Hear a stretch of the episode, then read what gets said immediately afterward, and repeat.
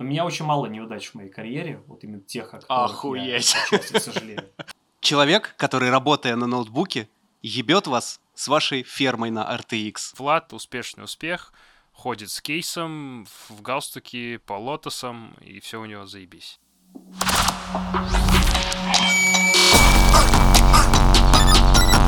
Привет, подкаст номер один. Сегодня я, Артем Отводенков, Отвод, 8, Игорь Эйт и Йоу. Влад Соловьев, наш гость.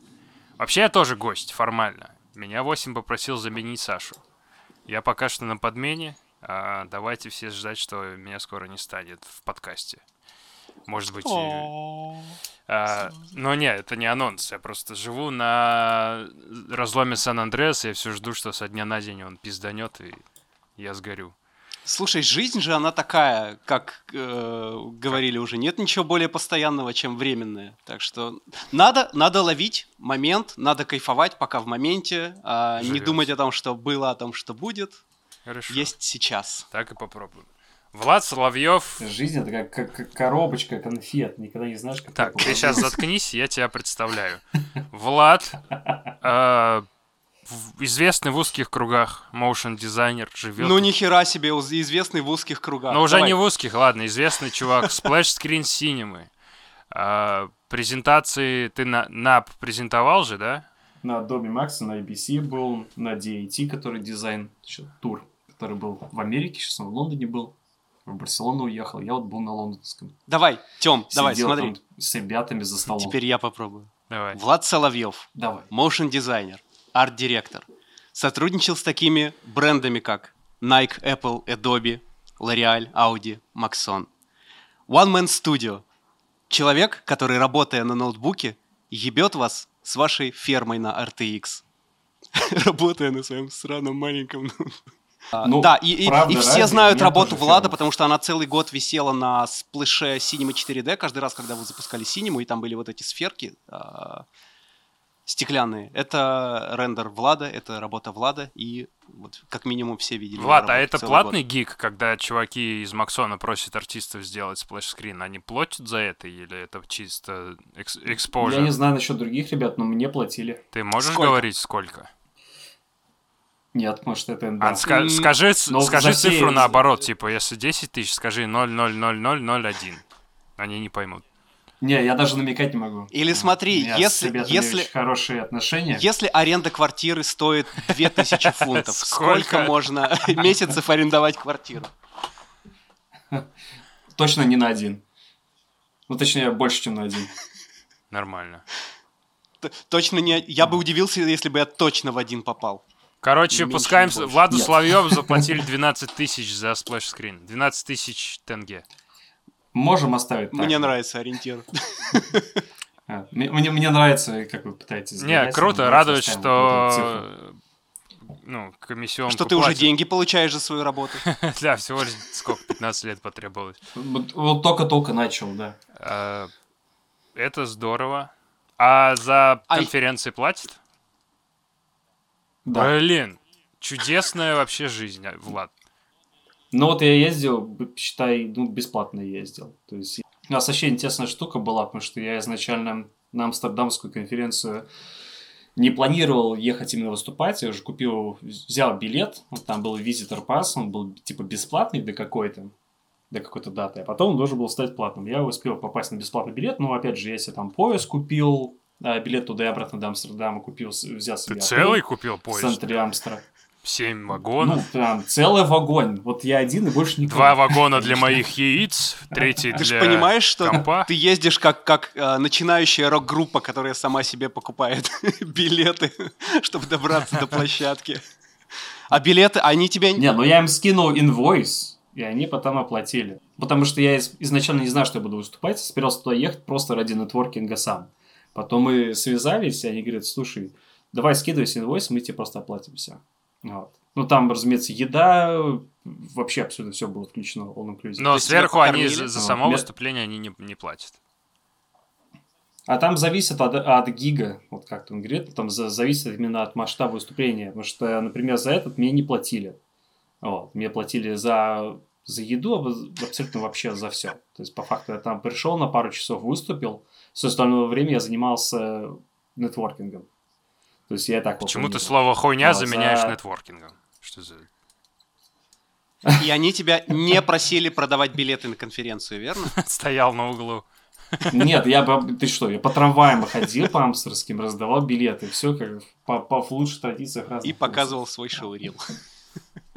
Да, я его распечатал. А, да, ты... а, я, а еще, Влад, Анимацию. я не знаю, а, есть определение emotional support uh, animal но Влад не просто emotional support для меня, он иногда, а, если я что-то грустное там напишу или еще что-то, наверное, в чат, Влад иногда напишет, поддержит, позвонит, да, Влад болтаем. Душка. И, еще и прям в представлении так, так Влада можно добавить, что это самый душевный, добрый, отзывчивый моушен дизайнер, которых я знаю. В основном мы все гниды, а Влад нет. Я сейчас в оморок упаду от, таких, от такой лести. Да, разувайся, проходи, нормально, получай свою хвалу. Не, ну не, не, от пива мне надо будет 4 бутылки, чтобы мне, чтобы мне плохо стало. Так, так пиво нет, другое в Англии, ты чувствуешь разницу? Пия пиво там, есть такое слово? Разница большая на самом деле, вот Хотя вот если я общался с ребятами, которые из Корка, э, из ирландского города, из Дублина, они говорят, что пиво, вот если Гиннес перебрать, он чуть-чуть как будто бы э, что-то он не, неправильно доезжает до Англии, и он чуть-чуть портится в пути. Э, видимо, тот, тот Гиннес, который доезжал в свое время до России, он, видимо, был совсем испорченным. Потому что то, что я здесь в Лондоне попробовал, это, конечно, вышка. Вот даже в магазине, если ты просто купишь Гиннес, а обычно ты на ярмарках где-то покупал между захватами поселений? Почти, да, почти. Понял. Не, но здесь обычно в крафтовое пиво в барах все пьют. Ну, просто классика. Пришел в тэп, э, в тэп паб, э, в тэп тебе наливают с крана. Вот. Я такого в Америке не особо видел, что основном вот там бары.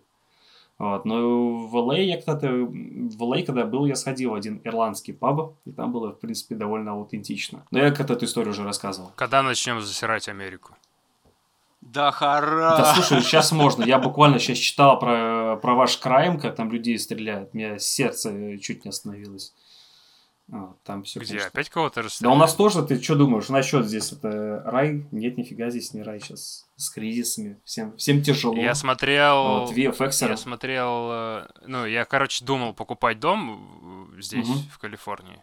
Ну, не, не вот, типа, в этом году, а на будущее и узнал про налог на, на недвижимость, вот это все, это безумие страшное. И начал смотреть в Англии, угу. типа. Но у вас тоже там какая-то ерунда вообще. Типа ты покупаешь, и не так ну, жизнь твоя проще не становится вообще. Но он здесь недвижка в Британии оверпрайс. Я на эту тему... Мы, мы думаем, может быть, купить, может быть, нет. Посмотрим, как рынок будет в следующем году. В следующем или через год. Здесь цены, конечно, очень сильно взлетели. Они взлетели еще не только во время пандемии, а они вот летели с 2012 года. По-моему, в 2019 году или в 2021 они достигли пика. То есть, если раньше в 90-х тебе хватало четырех зарплат, чтобы позволить себе дом. Сейчас в Лондоне это 14 твоих годовых зарплат. Ты э, это, охлади пыл, ты временные промежутки берешь. Но я уверен, типа в 1720 можно было за корову и барана купить дом, и все нормально. За, за корзинку да. бобов, как Гринграсс бы сказал, за пачку чипсов. Да. Так а что, а какой порядок? Мы ушли в депрессию Да, страшное время. По... Короче, ладно, я, короче... Во-первых, у меня про Лондон было стра... немного другое представление. Мне в прошлый приезд Влад открыл немного глаза. Я всегда думал, что Лондон э, дождливый, мрачный, примерно как Питер. И что-то слово за слово мне Влад сказал, ты чё, там снега нет, там пальмы зимой, ты, ты вообще что попутал?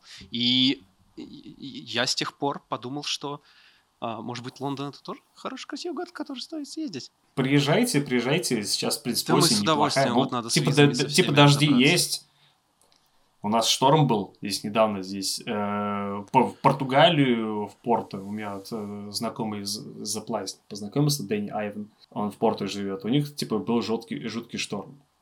Ирландию затопило, в Шотландии было безумие какое-то, на юге Англии. И Лондон как-то принесло. Лондон это как бы яма. Подожди, а как это Португалия, Порт и Шотландия с Ирландией? А потому что... Что там, ну, Зевс разгневался? Стрим. Он а. же как, я, я не знаю, там есть течение, которое, по сути, приносит теплые, по сути, э, теплые ветра а, в Португалию, в Испанию, и какие-то остатки доходят до, до, до Кельтского моря, до Ирландии, Уэльса и, соответственно, всей части, остальной части Англии. То есть все, кто по, в западной части находится, там Ирландия, Северная Ирландия, Уэльс, там у них обычно прям прохладнее, чем на востоке Англии. Поэтому до Лондона все это обычно не доходит. То есть если где-то там безумие на, на севере происходит в Шотландии или в Манчестере, до Лондона обычно это не доходит. Или доходят уже какие-то остатки. Поэтому я смотрю по новостям, там, там не, ты смотришь видео, там какая-то какой-то снег. А это не снег, это, оказывается, пена, которая прилетела с моря, и она выглядит как снег. Вот настолько, типа, были Я сильные, думаю, это из Ирландии. сильные Типа волны. пиво, пена. Ну, чтобы, Ну, почти. кстати, уравновесить, у нас месяц назад съемки сорвались из-за э, шторм, не из-за шторма, а из-за урагана, потому что за пару дней Мгм. до съемки размыло нахер все локации съемочные. У нас на месяц перенеслась съемка. Так что, мне кажется, это все прибрежные э, фичи, Мгм. Так, околоокеанские, околоморские. Ну, это классика. вопрос от аудитории. Ты утром читаешь новости из газет, попивая чаек или нет? Нет. Нет, у меня сейчас с утра я подкасты начал слушать. Ну, я об этом писал в блоге, я начал финансовой грамотностью постепенно чуть больше заниматься, чем раньше. Вот, у меня сейчас вот это ключевое. Потому что новости, они никак тебе не помогают. Вот ты прочитал новости, словил депрессию, и потом ты час это обмозговываешь, если не, не весь день вовсе. А, ну, как бы у меня есть основные новости, там я BBC, CNBC там могу посмотреть, почитать, там, не знаю, телеграф какой-нибудь, где-то что-то снова взорвалось, э, плохо стало, поэтому я новости перестал читать в большом объеме. Финансовая Я грамотность, что пытаюсь там? что-то... Лотерейные билетики покупаешь? М, Нет. нет. Ну, я, вид, я видел ребят, которые... м, Был передо мной мужик как-то в одном э, convenience store. Он купил 20 лотерейных билетов. Мгм. Ему кассирша там его каждый из них прибивала. Я думаю, боже ты мой, зачем сюда пришел воды купить? Пока Есть Нет, я этим не занимаюсь. Вот ты сейчас то, что описал, такое бывало в Нью-Йорке, когда приходили бездомные и фудстампы э, херачили. Это Нет, фудстамп, кстати, А, я что? вот, вот такой штуки здесь, здесь не знал, не, не видел, по крайней мере. Но лотерейные билеты, они здесь прям повсюду. Британцы, они очень азартные ребята, поэтому они все... Ты, как там кто-то рассказывал, что все ребята, кто приезж... отправляется на круизные лайнеры, и если видят американцев, британцев, они все играют в бинго. Они играют в блэкджек, в бинго, и стоя за автоматом, короче, набивают эту клавишу, покуривая сигареты. Это то- у них такое развлечение. Так давай, пока у тебя свежая а, твоя прокачка по финансовой грамотности, какие-нибудь фишечки, которые ты новые для себя усвоил? Да слушай, мне тяжело сказать, я пока вот только буквально начал, меня вот интересует Ну там на каком уровне финансовой грамотности? Да на бейс, просто. Ну, как тебе сказать, э, здесь скорее в, менталь... в плане менталитета. То есть вообще, в принципе, немножко сместить отношение к средствам, что я с ними могу делать, да. Потому что, ну, когда я уже, типа, тридцатка подошла, и ты думаешь, ну, чего я хочу дальше добиться. Мгм. Вот хочу ли я деньги спускать направо-налево и не иметь им счет, или я хочу все-таки Первое. а, иметь какой-то контроль за бюджетом. Первое. Нет, для первого есть Лас-Вегас. Целый город, куда приезжаешь, наверное, и спускаешь деньги. Я там ни разу не был, но я слышал, как ребята приезжают, просто оставляют деньги, им э, хорошо. Я пока этого не успел понять, может быть, когда-нибудь пойму. Вот Тёме не нравится Вегас почему-то, я прям вообще обожаю. Тём, что тебе не нравится в Вегасе? А вот то, что тебе не нравится в СФ. Ты каждый раз попадал не в то время, видимо. И у меня то же самое с Лас-Вегасом. Наверное. Я, к счастью, еще СФ дам кучу шансов, потому что Ян- Янке он безумно нравится. М. Так что... Ну, может, яркий, колоритный, наверное, как в этом фильме «Казино» 95 года. Лас-Вегас? Там, если бы еще Это, это был. чертово казино посреди пустыни. И, Но оно все, и всё. оно вот то, что ты описал, Влад, 90-е, оно там был шарм, а сейчас это вот 30 лет спустя, это облеванное, прокуренное, проститутошное, это отвратительно, это какой-то а, людской грех, сконцентрированный в одном городе, и который еще жарит к хуям, типа, под 50 градусов Цельсия. А минусы есть? А, там есть минусовая температура. Я, так- я видел один раз, у них типа был 0 и Так, минус 2 градуса. Сейчас попью кофе из маньячной кружки, не Я пугайтесь. офигел. Мне подарили, я обожаю ее. О, какая красивая. У нее еще и блюдце есть. Это реально, ну, я прям вот так вот утром пью на балкончике, Э, Мизинчик, мизинчик, мизинчик, давай. Я уронил. Мне кажется, а.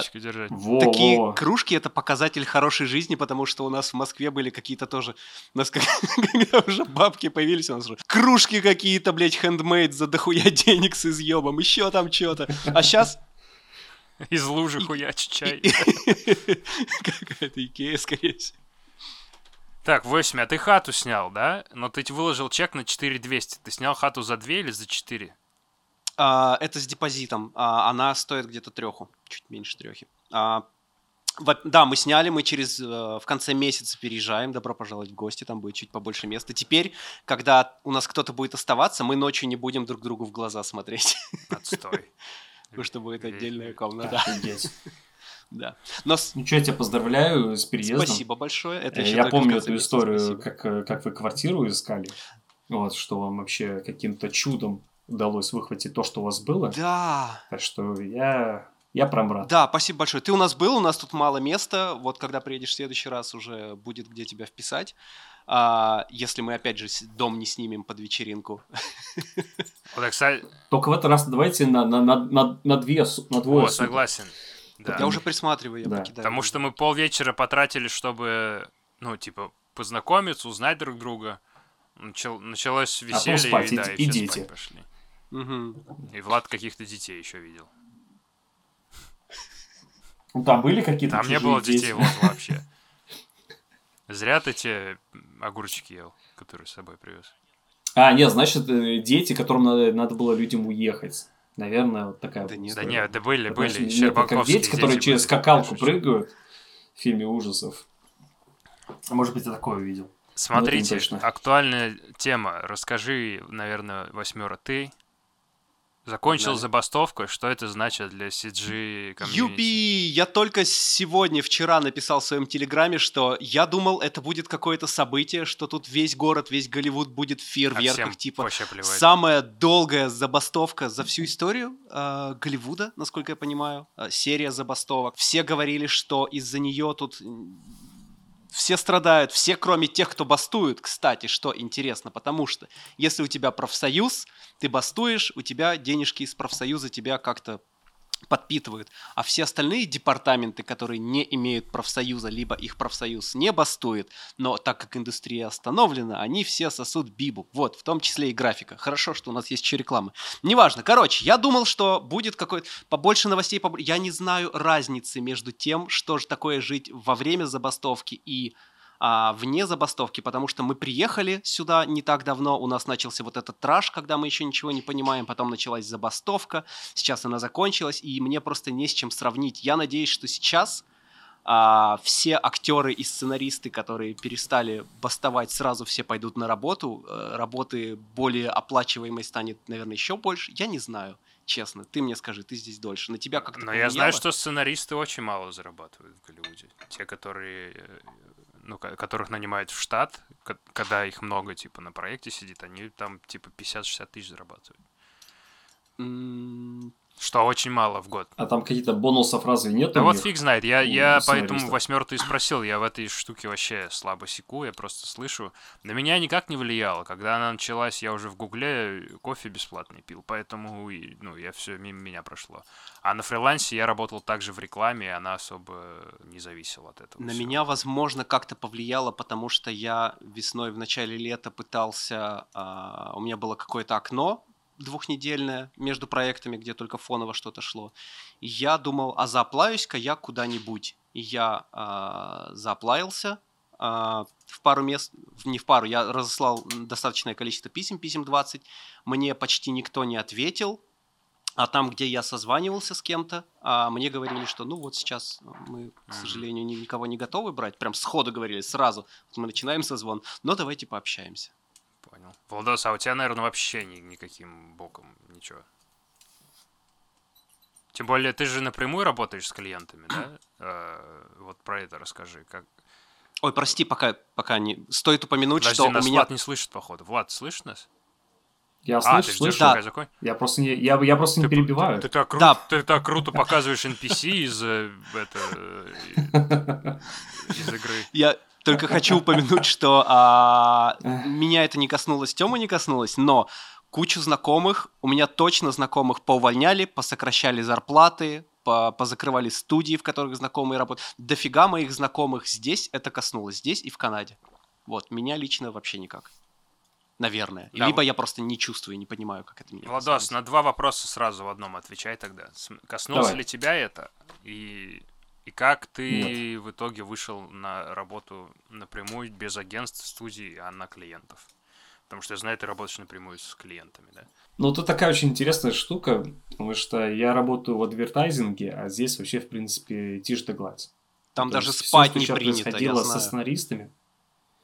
Я как раз таки честно, у меня за последние полгода я стал меньше работать. То есть я в день работаю 4 часа. Все. Все остальное время оно уходит у меня там, на себя, на что-то другое, там, жизнью своей занимаюсь. С проектами занимаюсь, у меня здесь Patreon происходит параллельно, материал подбираю.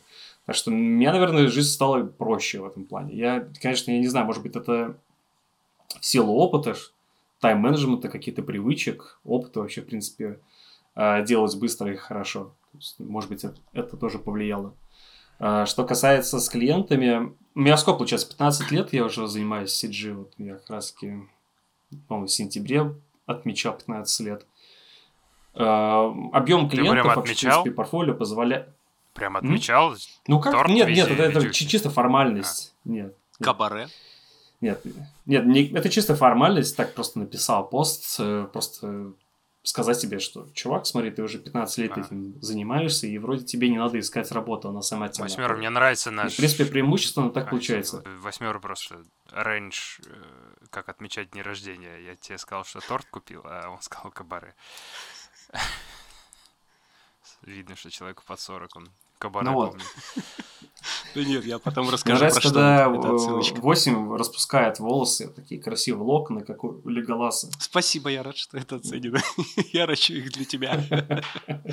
Ну, это, ну, продолжая тему, конечно, с этими, с клиентами, в принципе, у меня своих проектов очень много, которые я выкладываю. То есть, если у меня не происходит что-то в плане коммерции, у меня постоянно какой-то поток есть своих как бы дейликов, какие-то свои, там, я не знаю, монта- монтажики с частицами, и все это очень хорошо заходит. Наверное, с клиентами проще работать стало, когда люди начали смотреть на меня не как просто на артиста, а на к- к- как студию. То есть и вообще, в принципе, многие приходят и говорят, а сколько ваша команда э, хочет за проект? А ты такой, кто, И кто ты вы думаешь, нахуй? говорить им Я правду, один что это здесь. один человек, или не говорить?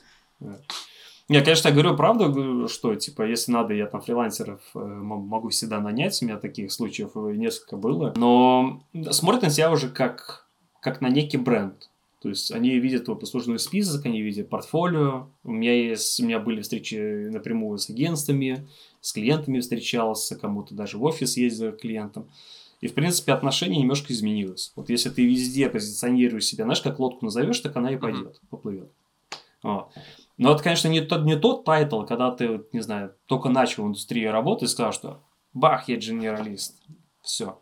А на самом деле у тебя опыта нет. В моем положении можно себе позволить немножко себя иначе позиционировать, и это, оказывается, неплохо работает. Так, твоя лодка называется что- Владислав Соловджов. У тебя есть сложности с фамилией? Потому что, как ты понимаешь, у меня с моей Нет. фамилией тут куча сложностей. Ты также называешь Соловьев, Соловджов? Как Да. произносит это? Да. Я, на самом деле, вот я выступал на DAT и еще на других мероприятиях. Там меня представляли ребята. Меня там ребята из Максон спрашивают, а как твою фамилию правильно произнести? Говорю, Соловьев. Там иногда произносит Соловьев, иногда произносит Соловжов, но мне как-то уже на самом деле по барабану. Пусть они подстраиваются. Восточноевропейская штука. То есть здесь французских-то актеров правильно произнести не могут. Там еще сложнее, со всеми этими непонятными буквами, которые не произносятся. У моих фамилий хотя бы все буквы произносятся. Так что они хотя бы могут э, криво, но хоть, хоть как-то произнести. Меня-то особо не парит, я не обижаюсь. То есть я же как-то к этому привык. И клиенты просто пишут, типа, хай, Влад, кто-то просто сокращает до Влада, кто-то пишет Владислав. И никаких проблем у меня с этим не было. Проблема скорее, когда ты контракты подписываешь, потому что всегда и что-то неправильно пишут их юристы. Мгм. Да? И надо всегда отправлять, там, не знаю, скан э, паспорта, говорю, пожалуйста, вот данные вот отсюда возьмите, как написано, что официальный документ. Ну или я сам, там, не знаю, скидываю свой чардж-карт со своими правильными данными, и их уже юристы что-то собирают и делают на их стороне. Расскажи что, как про Максон побольше. Как ты попал на сплэшек? То есть ты сидишь дома, это история успеха, ты проснулся, с утра пели птички, а, mm-hmm. тебе написали, и ты зашел в свою почту проверить, и там тебе пришло какое-то предложение, или как это выглядело? Ну, примерно так на самом деле было, но история на самом деле длинная, потому что, мне кажется, будет неправильно сказать, что просто они пришли, рандомно написали и говорят, вот, вот тебе мы готовы. проект, пожалуйста, мы хотим тебя купить. Там история началась вообще в 2020 году, или, по-моему, даже в 19 я тогда выпустил этот свой долгострадай... долгоиграющий многострадальный проект, Researcher Prologue. Он тогда начал по интернету гулять, э, написал э, один из редакторов из Maxon'а и говорит, слушай, чувак, нам понравилась твоя работа, хотели бы с тобой интервью записать. Вот, я созвонился тогда с человеком, мы там по-английски пообщались, я рассказал про проект, и потом это интервью ушло к ним, ушло с, с транскрипцией mm-hmm. на сайт. А они эту работу просто в интернете и увидели, и твой контакт нашли. Да, но они видели, что там это шорт-фильм где-то там по всяким фестивалям ходил, там всякие награды какие-то получал, и они его как-то заметили. Они тем более видели, что я писал, что это было сделано Cinema 4D Redshift. Их это, конечно, особенно порадовало. Это твой был шорт-фильм? Это был повод со мной связаться. Что твой шорт-фильм был или ты в чем-то поучаствовал? Нет, это чисто мой. Вот я вот сам собирал, наверное, с 15 -го года. Как-то так вот. Очень долго, медленно переделывал. Ну, в, какой-то, в каком-то состоянии он дошел до интернета, и он людям понравился. И, видимо, понравился и Максонам. Так вот, в принципе, я с ними познакомился. И потом уже вот долгосрочная история началась с ними. Почему я начинаю с самого начала рассказа? Потому что сплэш-скрина не получилось бы без предыдущих этапов. Потому что они писали сперва, слушай, там, мы хотели бы тебе там работы э, залицензировать, э, чтобы выложить на страничку Redshift. Потом для Cinebench они тоже взяли пару артов. Э, ушли на основную страницу, потому что они показывали там нарезку моих работ. И в один день мне пишет э, глава маркетинга э, и спрашивает, слушай, Влад, хотели бы у тебя работу вот эту взять, она там случайно никем не куплена, вот мы хотели бы ее к себе на splash screen. И сказали, надо вчера. Угу. У меня все очень сильно горело. Я тогда был в Брайтоне, я переезжал с квартиры на квартиру, я за ночь перерендерил работу, потому что у меня была немножко иная анимация, ее надо было типа тайминг сместить, чтобы оно, шарики взорвались и потом замерли в какой-то момент. Я эту анимацию за ночь перерендерил, отослал им, и все. И через неделю-две мне скидывают превьюшку моего сплэш-скрина. Все очень вот так вот получилось. Но опять же, если бы предыдущих этапов не было бы, может быть, они бы мне не написали, потому что благодаря Максону я тогда вышел на Apple. Вот. Потому что я тогда вышел на Apple, у меня другая связь появилась с продюсером. Там я, также я встретился потом с Сергеем Олейниковым, э, чудесным человеком. И это привело к двум сотрудничествам с Apple. Вот. Так что, поэтому говорю, что это очень комплексно. То есть надо очень надо так, чтобы много данных как-то сошлось воедино, все сыграло как надо. И вот получилось то, что получилось. Когда твой splash вот. появился, ты почувствовал, что ты проснулся знаменитым, успешным? На самом деле у меня самое первое ощущение знаменитости, ну как знаменитости, то есть мне казалось, что я что-то добился, когда мы тогда с Крамером сработались. Вот в 2018 году я тогда получил рабочее предложение переехать в Британию. Я тогда практику успел сделать для THX с Крамером. И потом мы с ним встретились, кофе пили на CG-ивенте. А потом мы с ним в ирландский паб сходили в Лондоне, когда я был. Вот тогда было ощущение, что в принципе все возможно. То есть ты смотришь туториалы человека, а потом ты с ним просто на тему политики разговариваешь, пиво с ним пьешь, бургеры поглощаешь. Он с тобой селфики делает, вы потом с ним созвонитесь, ты знаешь его супругу, тебе рассказывают про детей, и ты понимаешь, что вот оказывается можно в конце концов к этому прийти. Вот, вот это был прям успех. Сима 4D это был бы скорее момент осознания, что твой арт ценят. То есть одно дело, ты что-то добился, а другое дело, что есть комьюнити, которое ценит арт профессиональное. Что есть большая корпорация, компания там, с разными офисами, софтом, который ты пользуешься. Им тоже понравилось. Это как, я не знаю, вишенка на, на торте. Было примерно такое ощущение. Но, конечно, было круто, потому что тебе все пишут, говорю, о, Влад, это ты сделал splash screen.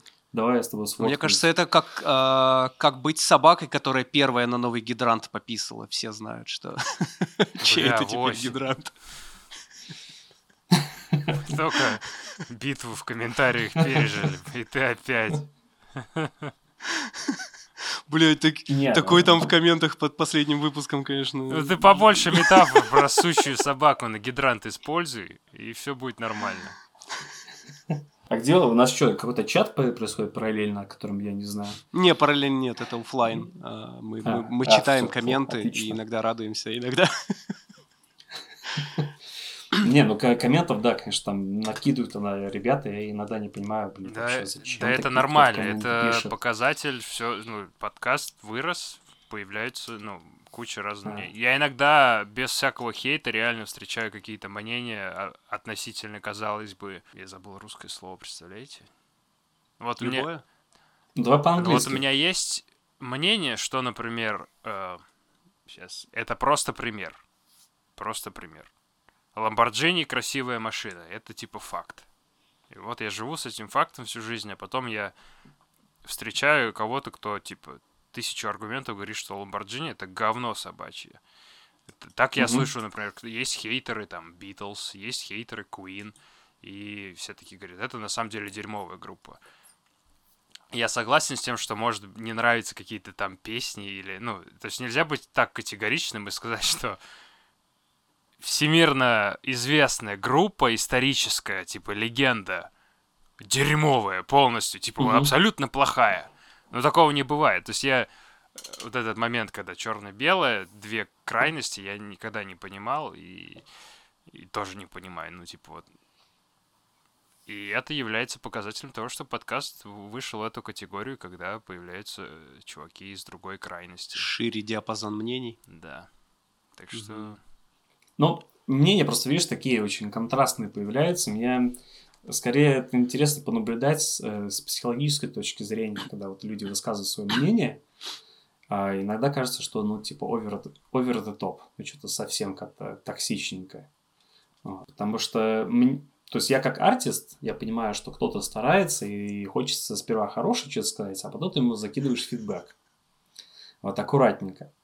Потому что, ну, конечно, типа, это, конечно, там, не хочу совать с не свое, там, свой нос не в чужое дело, но вот как бы, как зритель, мо- можно было вот это, типа, подтянуть. А есть люди, которые просто говно. Вот предыдущий был лучше. А вот тут все плохо. И ты не понимаешь, это, это, это фидбэк или это просто... А как вы относитесь вот к тому, что, например, я полностью исключил себе вот это желание что-то комментировать, потому что я сам знаю цену создания чего-либо, и, например, я Мгм. никогда в жизни не могу сказать, что это вот кино говно. Но если меня спросят, как, я мягко скажу, что мне это кино, мне лично оно не Мгм. понравилось. А когда эм, проецируют мнение на что-то, особенно на что тебя не спрашивали, это мнение в очень негативном ключе, а как вы относитесь вот к тому, что вот ты сам попробуй, и тогда комментируй. Вот часто же говорят, о, нельзя так говорить, типа ты пока сам не сделал, не можешь комментировать. Сперва добейся. Да, вот сперва добейся вот эта штука. Я, наверное, все-таки приверженец того, что не сперва добейся, а попробуй сам что-то делать, и у тебя уйдет момент комментировать. Комментировать, правда, легко. Я, правда, к критикам отношусь немножко...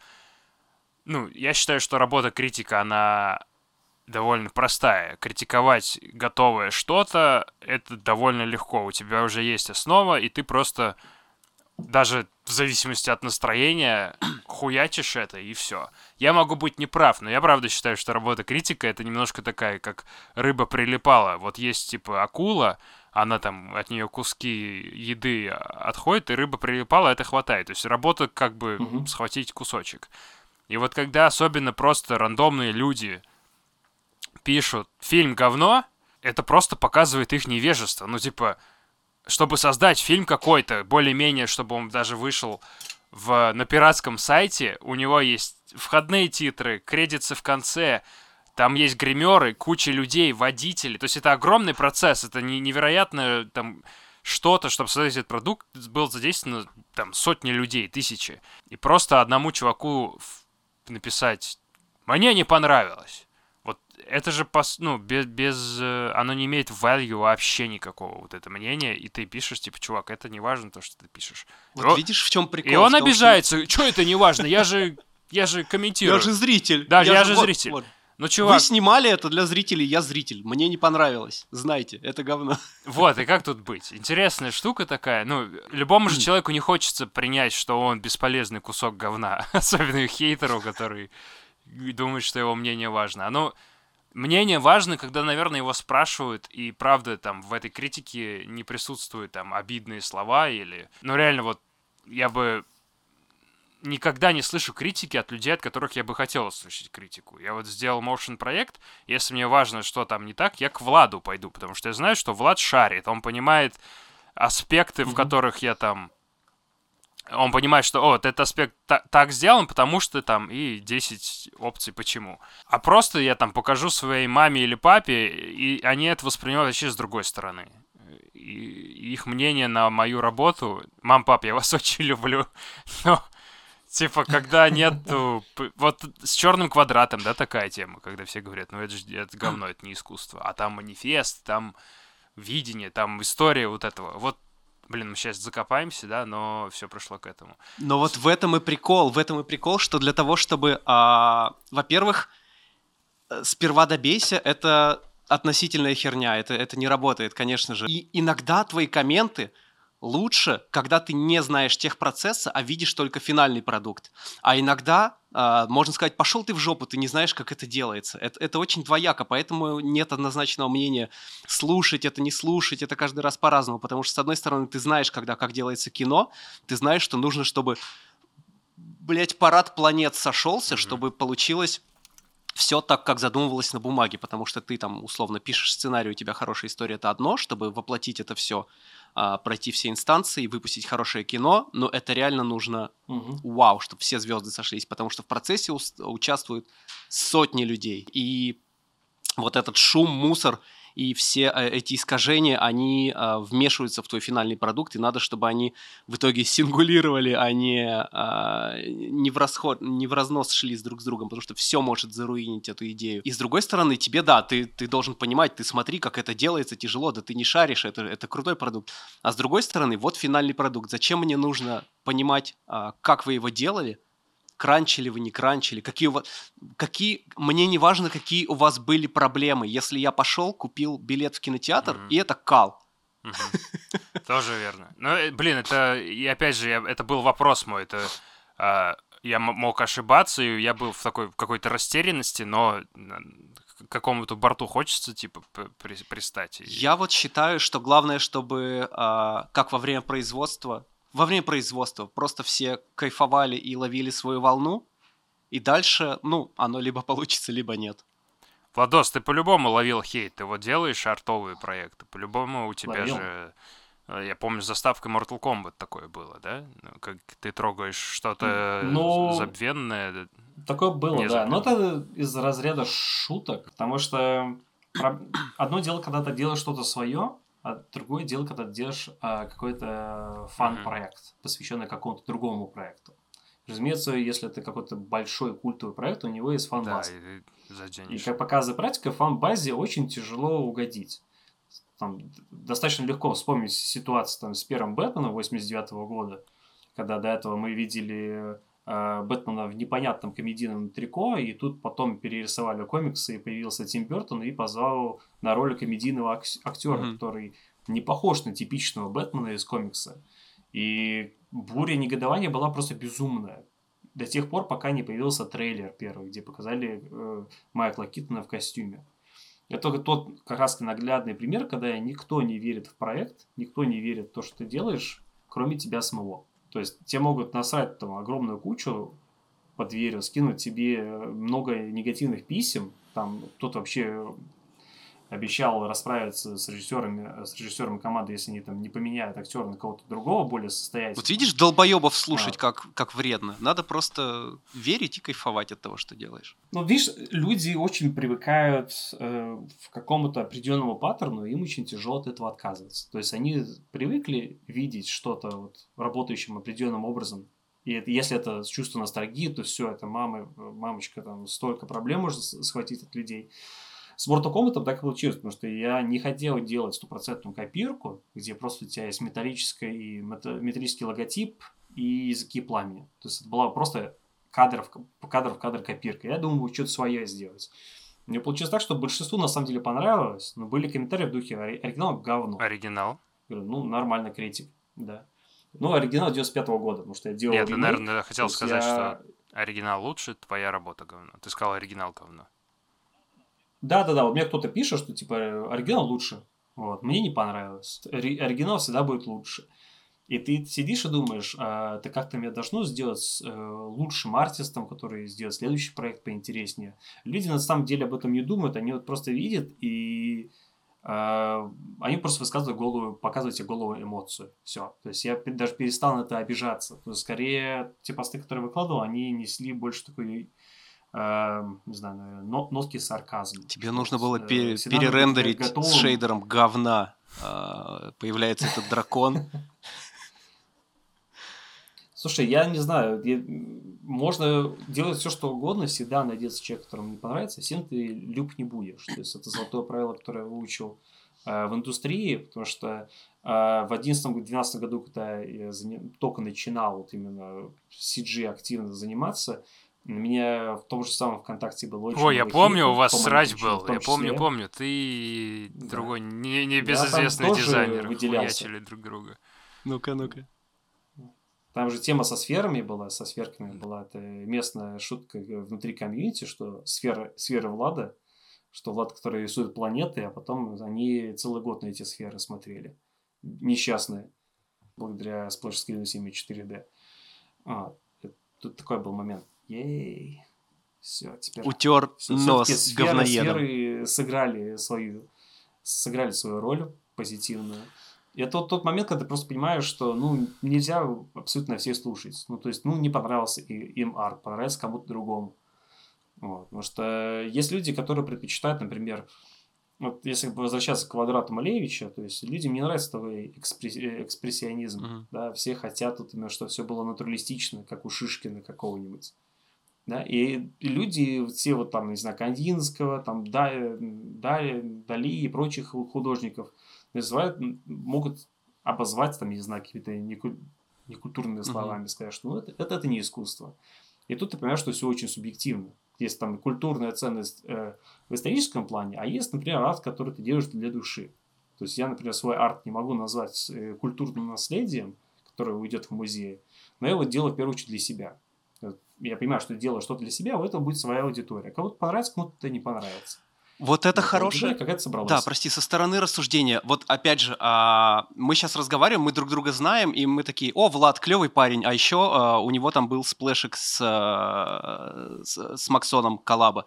Если кто-то смотрит со стороны, это а, условно, вау, это же Влад, который а, сделал недостижимую штуку, год был на сплэше скри- э, синемы, и даже он сталкивается с, а, с такой фигней, что его работы кем-то не признаны, и а, даже, даже тебе приходится с этим как-то думать, как с этим справляться и как с этим уживаться. Наверное, в Вот, целом а, Ну, дурацкая... это, это просто В классика. целом, мне кажется, дурацкая идея. э, И, и я сам хотел бы, чтобы так было, ну, типа, чтобы а, всем все нравилось. Все, что ты сделал, чтобы Ну да. все понравилось.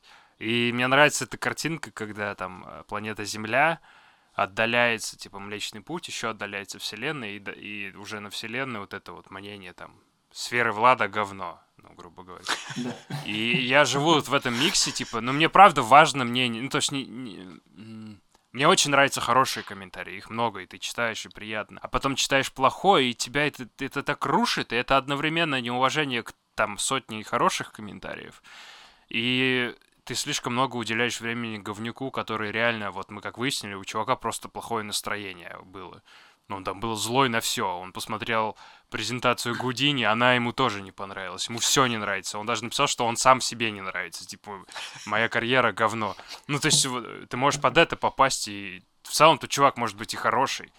Но я вот живу вот в этом миксе, типа, мне плевать на чье-то мнение, а с другой стороны, капец, как оно важно. И это, наверное, просто человеческая природа такая, что мы, мы должны жить вместе, коммуницируя и как бы принимая разные точки зрения. Я сериал Си с этим, с Мамо смотрел, и он там же в первом сезоне, он А, этот э, глава племени.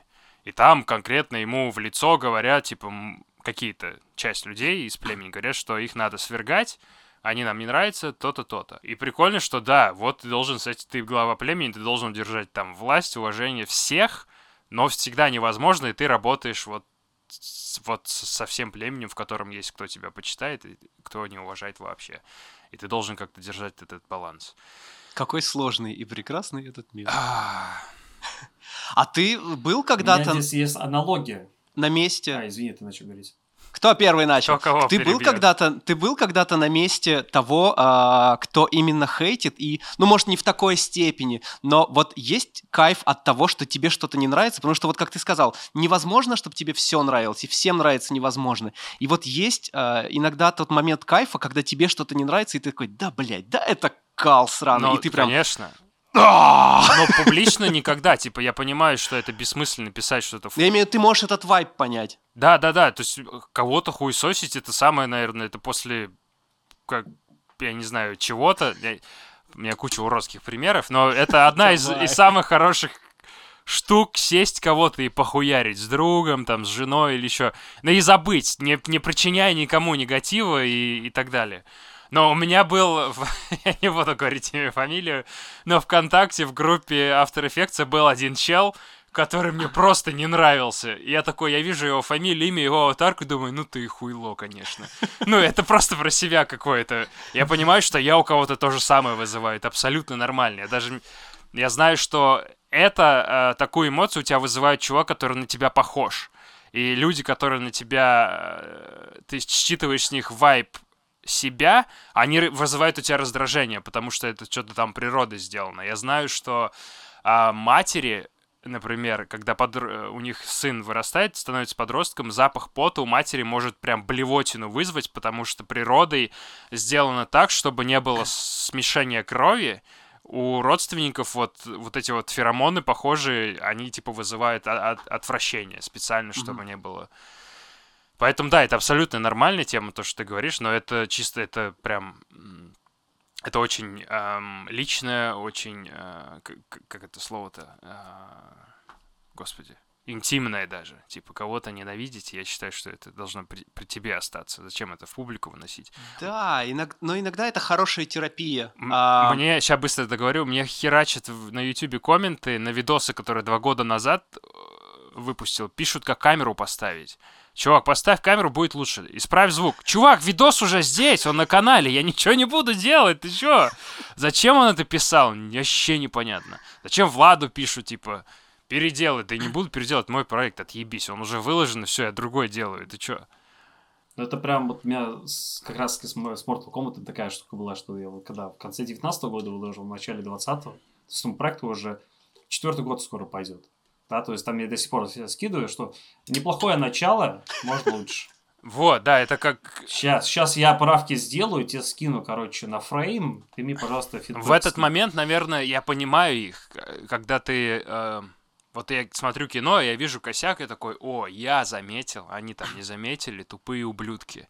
Но это я при себе оставляю, а чувак, когда пишет в коммент, и дальше у него день хорошо пойдет, он такой, там кто-то был неправ, я ему об этом сказал. Ля-ля-ля, я пошел. Блин, это, конечно, вечная тема, то, что мы сейчас обсуждаем, ну, вот этот хейт и так далее, но тоже хочется, извините. Э, давайте поговорим про... Ну, мне кажется, эта тема очень важная в том плане, что Потому что мы, творческие люди, мы делаем не только для себя, мы это делаем для мира, чтобы все увидели вот, наше видение, наши мысли, которые мы отображаем на экране. Мы хотим, разумеется, получить какую-то похвалу от людей, да, там, там лайки. То есть, там, не знаю, улетая проект какой-то на Инстаграм, какой-нибудь пост вообще не получает никакой, никакого engagement, а другой у тебя, например, взлетает. И ты сидишь, чешешь репу, думаешь, почему? Вроде тут старался, там старался. А это понравилось больше людям. И кто-то даже вообще не комментирует. Ты думаешь, ну, что-то, наверное, может быть, я что-то неправильно сделал, может быть, людям стиль такой не нравится. Вот, и всегда хочется какой-то appreciation, чтобы тебя люди признали как артиста и тебя там, не знаю, похвалили, подписали, Лукас поставили. Это, наверное, самая лучшая награда. С другой стороны, когда с клиентами работаю, просто понимаю, что работа с клиентами как раз таки научила а, тому, чтобы не обижаться на людей. Потому что клиенты тебя очень хорошо в этом плане учат, просто привыкать к фидбэку, каким бы он ни был. Потому что ну, у клиента есть еще другой мотиватор. Блях, мух, мы тебе денег платим, давай вноси Ну, правки. клиент здесь заинтересован, он Вот. тебе комментарий дает как бы про- продумывая Да. его немножко. Даже если ты какой-то там... э, Мы работали там, в- когда я в России был с банками, и вот в банках люди часто вообще не фильтруют, что они несут, и там было, конечно, тяжело. А, Я хотел сказать, что клиент не напишет оригинал лучше, но в целом напишет. Так, в целом, да, когда клиенты, особенно там, например, в Европе или в Америке, хоть он там последний мудак, но первое, что он будет говорить, это вот этот bullshit сэндвич, или как он там называется, комплимент сэндвич, когда говоришь хорошее, говно и еще хорошее. Это как бы Мгм. негласное правило, все говорят. Да.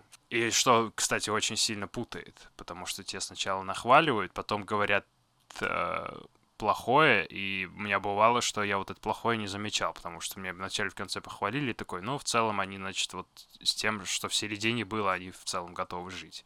Поэтому что, зачем исправлять? Не, я, я с этим полностью согласен. Но скорее, что я хотел сказать про клиентов, что работа с систематичес- систематичным а, фидбэком по- позволяет вообще просто привыкать к такой концепции, как Мгм. фидбэк.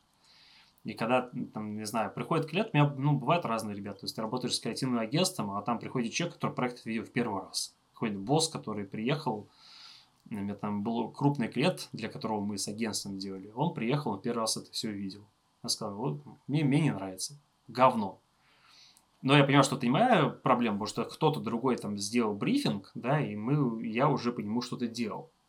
Вот. Но факт того, что ты, там, не знаю, мог месяц проработать, потом приходит большой босс и говорит, что что-то вы не то сделали, ребят, давайте переделать заново.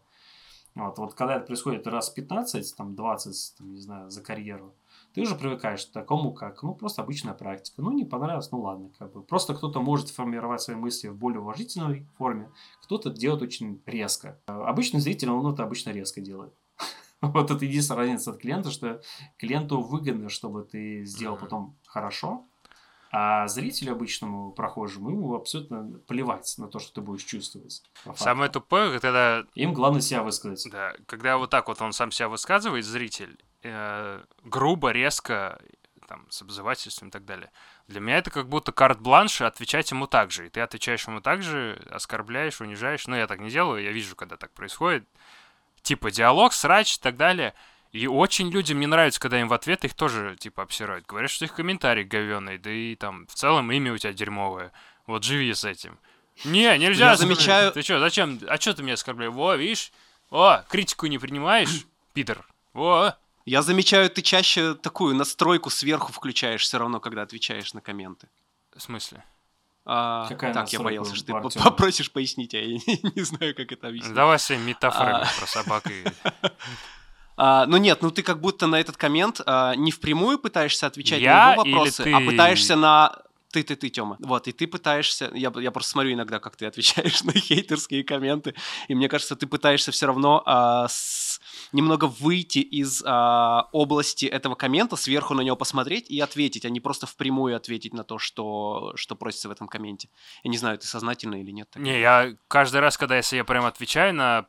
Ты как будто со стороны на ситуацию пытаешься посмотреть, а потом пишешь коммент. Ну, моя цель нивелировать это все сразу. Да, да, да. Ну, то есть, э, если я отвечаю на коммент, значит, я сидел, думал об этом. Ну, то есть, мне задело. И часто бывает, что я могу такой... Оно меня задело, и я такой, я не буду отвечать. Особенно, если у меня нет времени, то я не буду. Но вот в срач я попал как раз, когда я сам участвовал в своем личном сраче, сидя в туалете. У меня было время на это ответить. Поэтому я два срача сразу закрыл. Но да, я в целом добряк. Я хочу, типа, чуваки, зачем ругаться же? Можно, у нас есть речь, мы можем... Мы захуячили пять других видов, там, сапиенсов, только потому, что мы могли разговаривать. Мы были слабее, мы просто были сговорчивее. Поэтому мы победили. Мы всех убили. И все, остались только Homo sapiens.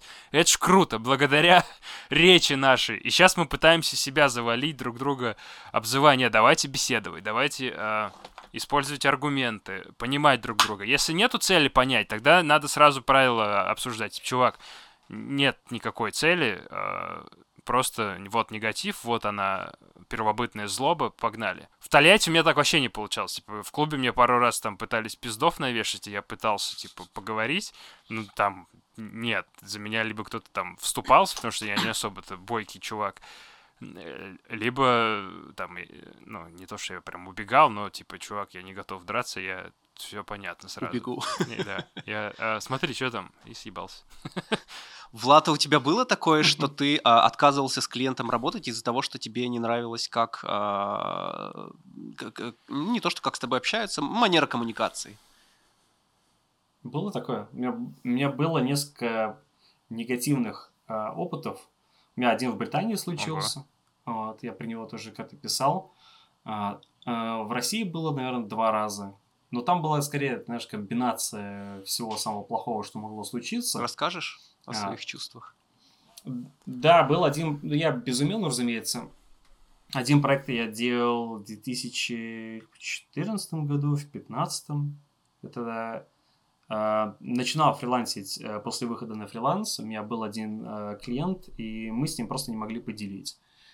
Вот. Э, был бюджет, э, то есть мне приходилось прям деньги выбивать с клиента, и там была ситуация такая, что я сделал проект, он одному человеку понравился, мы сказали, все утверждено, давай все дорендерим.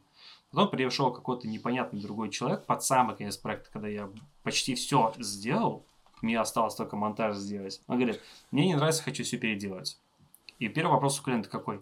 А, Влад, надо переделать э, срок две недели. Я говорю, вы ну, будете платить за две недели, тогда я сделаю. Я, в принципе, был очень принципиальным всегда вот в плане денег. То есть я не особо любил прогибаться. Вот. Э, и там мы прям реально разосрались. То есть мне звонили по скайпу, по телефону. Потом я, когда отказался, прошел месяц, мне уже какой-то другой э, директор звонит и говорит, Влад, короче, проект стоит, мы тебе денег заплатим, а сколько ты, сколько ты попросишь но надо доделать проект. Я уже из принципа сказал, что нет, ребята, мне с вами не понравилось работать, то есть это не профессионально, я так не работаю. Вот. Я отдал им сцены, отдал им проекты, и какой-то другой человек криво-косо что-то все заново сделал. Uh-huh. Получилось еще хуже. На мой субъективный взгляд, разумеется. То есть, может быть, для них это было красиво.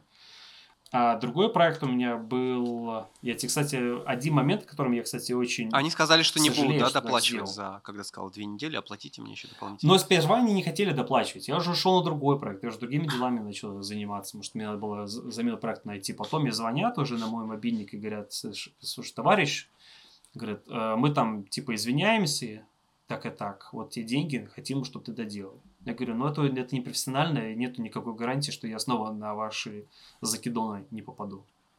Вот, я тогда ушел. А другой проект я уже отчасти загубил, кстати, по своей причине. То есть мне не понравилось общение с одной студией, как со мной конкретно общались. А, и там был проект для одного кинофильма. Вот я его делал. А, в жуткой спешке я мало денег попросил, потому что я хотел, ну, поучаствовать в большом проекте. А, мне сказали, слушай, чувак, вот и мы тебе все полностью доплатили, но тут типа приходит режиссер, мы хотим, чтобы ты переделал. А я понимаю, что я с ними договорился на определенный срок. Uh-huh. То есть я уже не могу другой проект отменить, потому что я договорился, но и прогибаться не хотел. Но потом со мной просто не, эта студия перестала работать. То есть они мне все заплатили, но стая студия со мной перестала работать. И потенциально неплохая коллаборация на будущее загнулась. То есть, с одной стороны, мне не понравилось, как со мной общались, но для них, видимо, это был стандарт индустрии, когда просят больше, чем те платят. Вот. И у меня вот этот русский менталитет, он не был готов прогнуться. Вот. Я то есть сейчас понимаю, что он может быть, вот если бы я иначе бы переиграл эти карты, сейчас я, наверное, бы сделал бы проект, еще доделал бы его, uh-huh. да, и просто бы поработал бы с каким-нибудь крупным именем чуть побольше. Вот. Но это как бы, это уже в прошлом, я это не могу изменить, вот, но как факт мне не нравилось общение, потому что с тебя всегда что-то требуют. Это вообще проблема артистов, художников, что с них постоянно что-то бляха-муха требуют. Например, а с юристами, когда общаются, все знают, что ну, ты с юристом не споришь, ты к нему пришел, ты запросил его услуги, все не понравилось, ты ушел. На деньги ты ему в любом случае заплатил, плюс НДС сверху.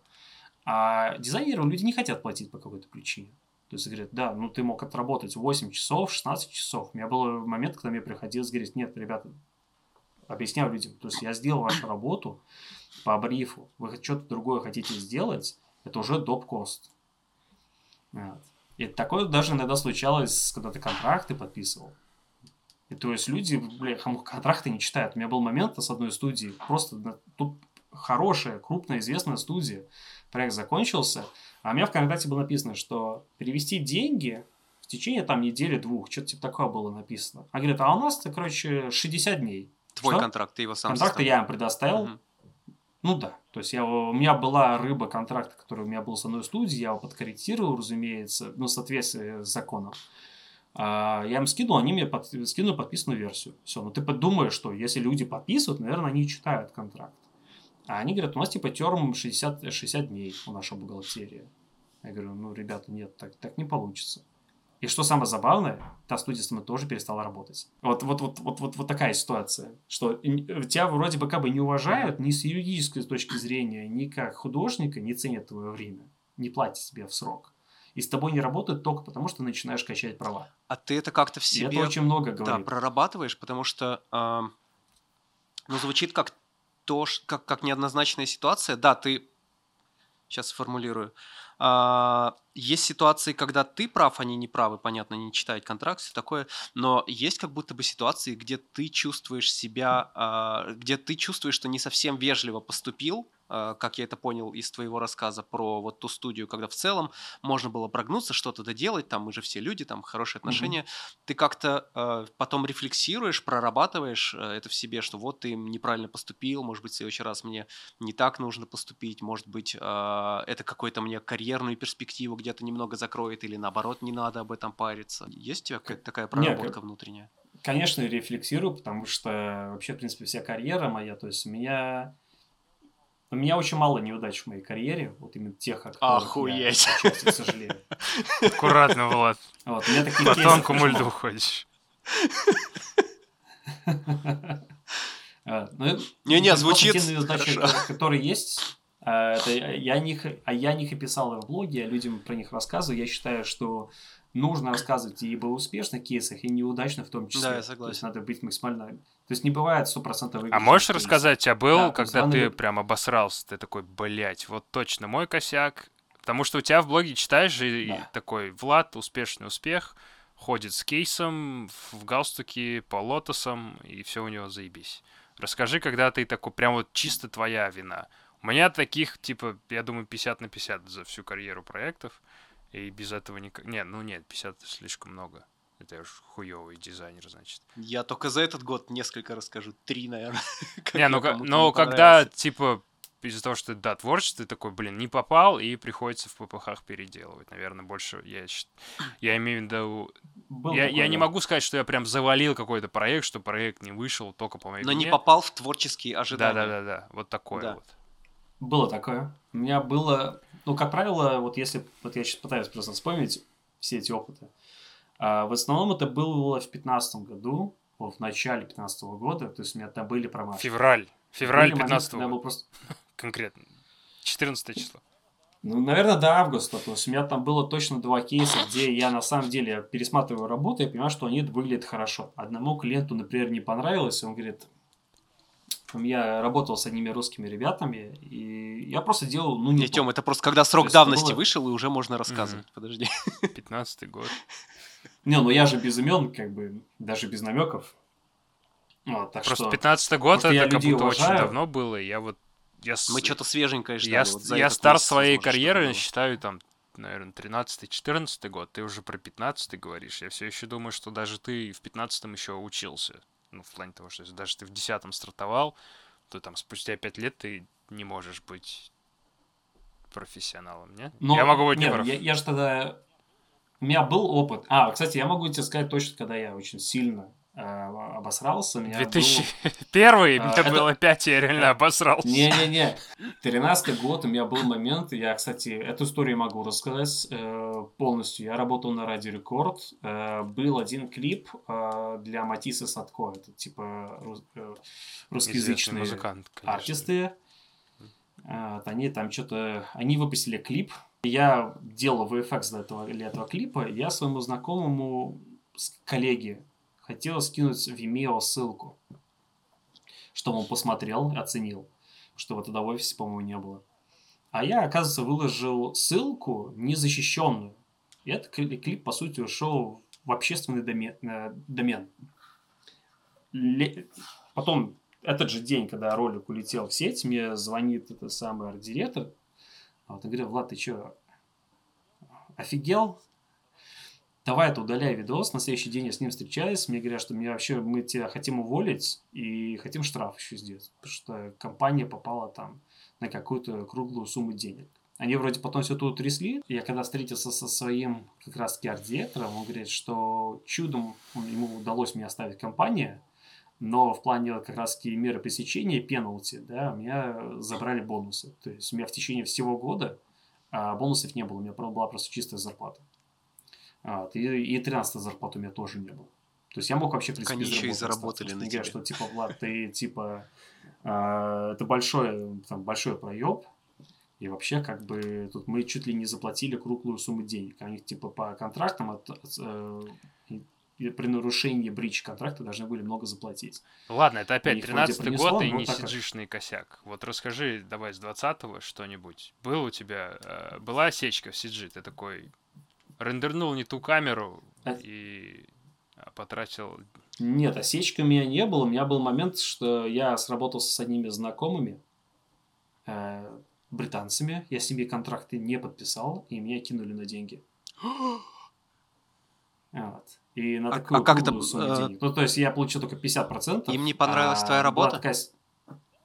Да, я просто в конце скинул. Они говорят, Влад, как бы мы, мы тебя такого вообще не ожидали, нам это не нравится, мы тебе денег платить не будем. Я говорю, а там у них постоянно был позитивный фидбэк. То есть я с ними работаю, постоянно работал, работал, работал, они все тебе скидывают комментарии, все классно, can't wait to see там, типа, финальный результат. Им скидываешь, говорят, это мы вообще, нам это не нравится.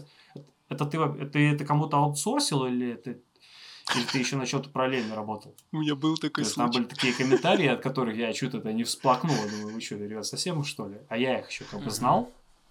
Это, знаешь, ты, когда ты помогаешь знакомым вот, э, по доброте душевной, скидываешь им рейд, потому что хочешь помочь э, компании, а вот потом у тебя с ними не выгодно. У меня зер... Но, разумеется, проблема была моя, я с ними контракт не подписал, если что, как бы всегда можно было бы доявить юридически.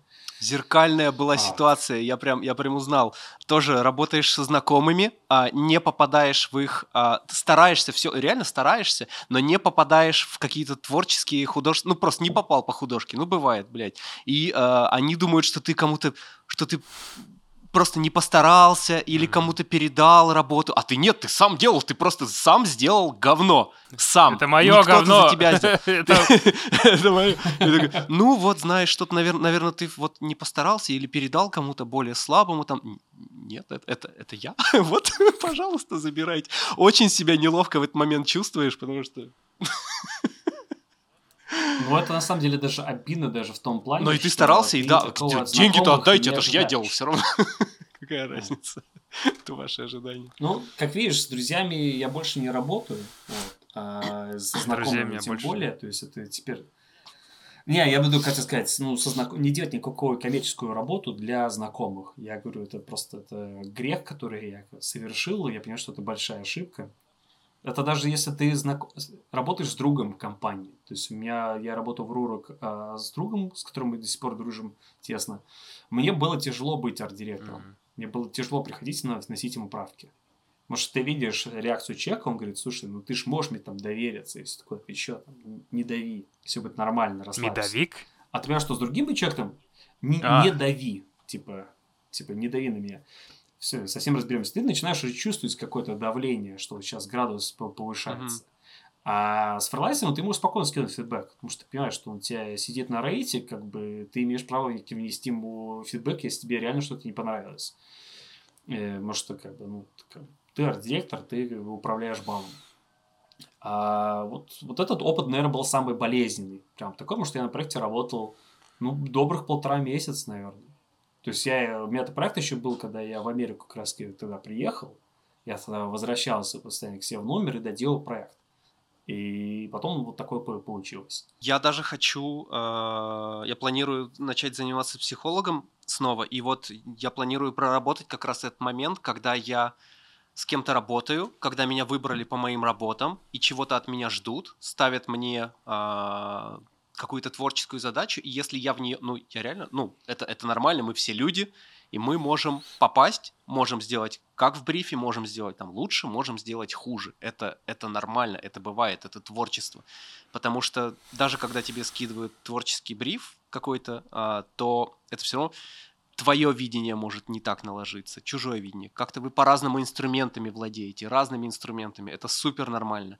И когда ты это, это я прорабатывать пытаюсь. И когда ты действительно не попадаешь, а, ты тратишь свое время, чужое время, не попадаешь в бриф, ты себя чувствуешь отвратительно, потому что ты знаешь, что те чуваки не удовлетворены, ты не удовлетворен, и тебе как будто бы с одной стороны неловко какие-то а, а обычно еще и на это больше времени уходит, потому что ты бьешься, бьешься, бьешься. А, и, и тебе может стать в какой-то момент неловко брать полную ставку, неловко брать а, вот за весь период или что-то такое а, моменты, но как будто бы вот ты работаешь, чья это ошибка? Это ошибка твоя или это ошибка продюсера, который тебя нанял и там вы не попали, или это ваша общая ошибка? Кто виноват в такой ситуации? Кто должен себя должен ли кто-то себя неловко чувствовать, потому что это не вин-вин ситуация в любом случае. Ну, в софт-студиях э, зарубежных, что я заметил, ну, по крайней мере, британских, то, что ребята британские рассказывают, обычно на себя-то вину берут продюсеры или менеджеры, которые думают, начинают, ну, преподносят так, что ну, ты классный специалист, наверное, что-то не так сделал, потому что, наверное, мы тебя неправильно объяснили. И ты видишь вот эту профессиональную толерантность к твоим ошибкам. Такое, конечно, не везде происходит. Бывает, там, типа, ребята очень высокомерные, такие креативные директора появляются, которые вообще не особо ценят чей угодно труд. Такое тоже бывает. Но обычно люди понимающие. Если ты в душе понимаешь, что ты что-то неправильно сделал, ты все равно работаешь 8 часов. То есть ты, ты же не работаешь на других проектах. Да? То есть это твой хлеб соли. То есть тебе не должны заплатить за эти 8 часов. Это как там, тебе может прийти человек э, там на дом, и он потом что-нибудь, например, если он накосячил, он там по страховке переделал, uh-huh. да, но он уже full, прайс до этого получил за свою работу, за свои часы, получил. Вот то же самое касается нашего крафта. То есть мы работаем, мы должны, получается, полную, полную стоимость за свои труды и делать что-то, например, бесплатно только из своей ошибки.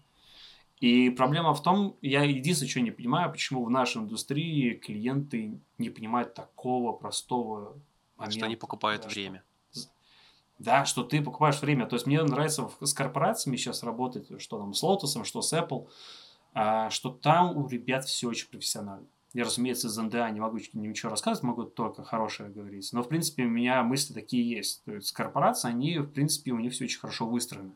С ними хорошо и приятно работать. У меня нету ни одного негативного комментария ни к одним, ни ко вторым, ни к третьим. Вот когда ты работаешь с частным клиентом, там уже зависит от того, как часто он работал с дизайнерами. И это, если он совсем чайник, то ты прям реально по тонкому льду можешь ходить. В зависимости, в зависимости от того, попадешь в точку сразу или не попадешь. Ну вот ты говоришь, э, если это твоя ошибка, то условно ты виноват, если не твоя, то должны платить время. Но это же можно воспринять как свою ошибку, если тебе показали картинку и сказали, вот сделай это с, там, с нашими сорсами, с нашими вводными. Если ты не сделал но ты знаешь, что мне в этом плане очень нравится смотреть на юридическую сторону.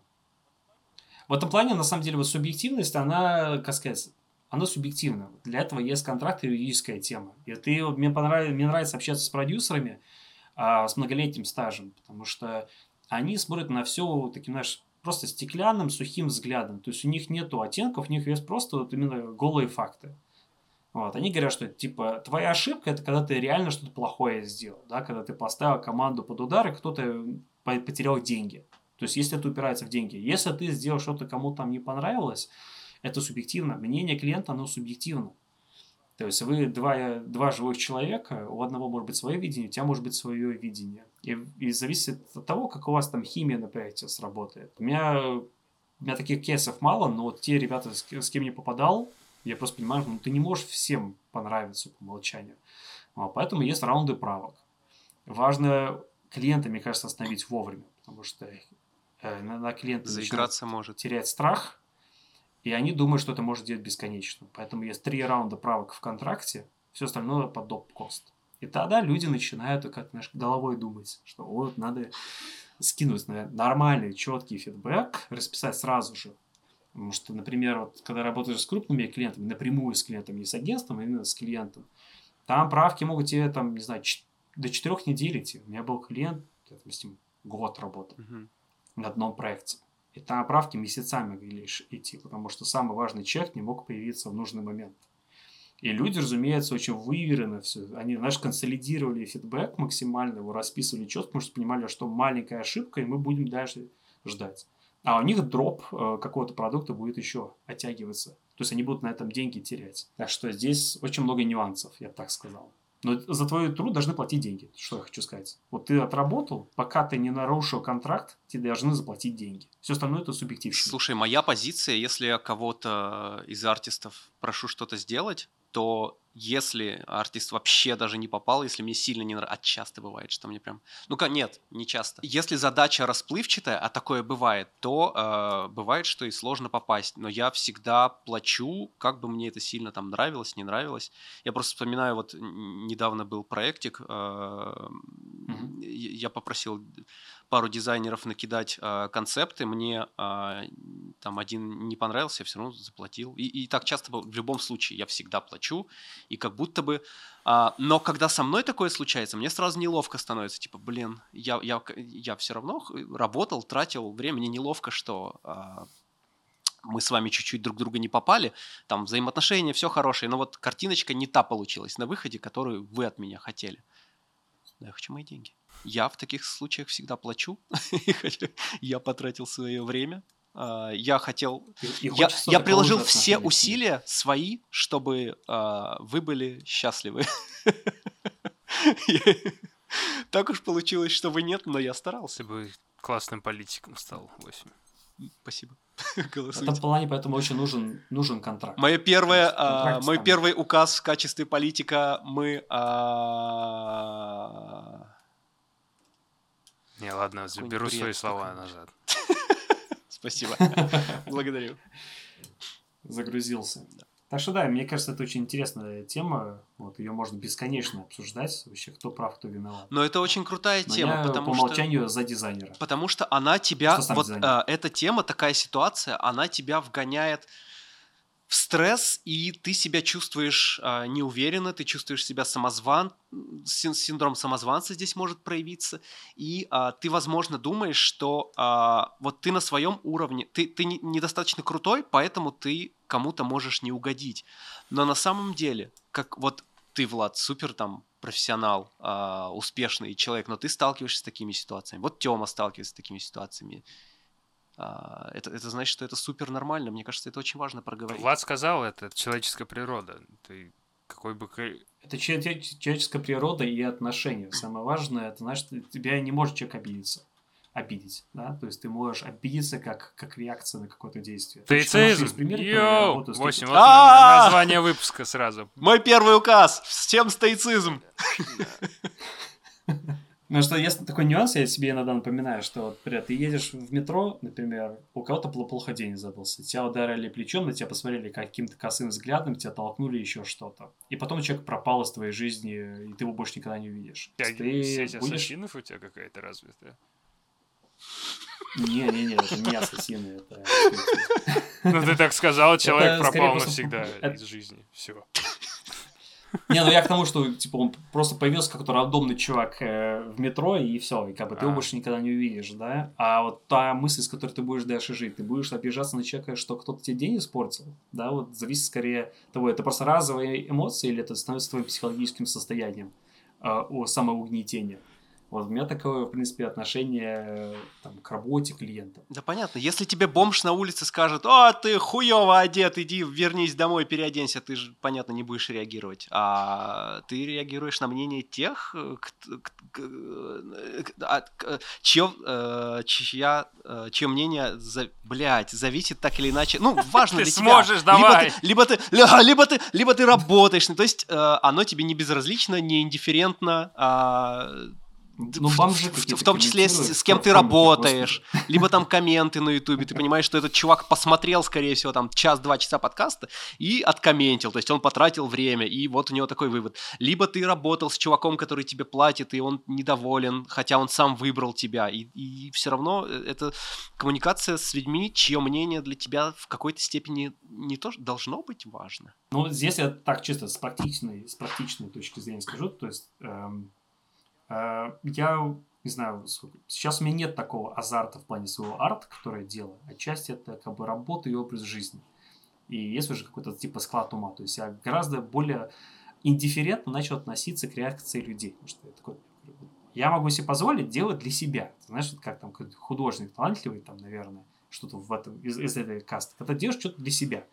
И что-то из этого, если продается и кому-то оказывается нужным, тогда еще лучше. Есть какая-то аудитория, которая это в любом случае будет этому радоваться, каждому этому дропу. Люди будут приходить и рассказывать там истории, как они наткнулись твой арт. И это всегда позитивно.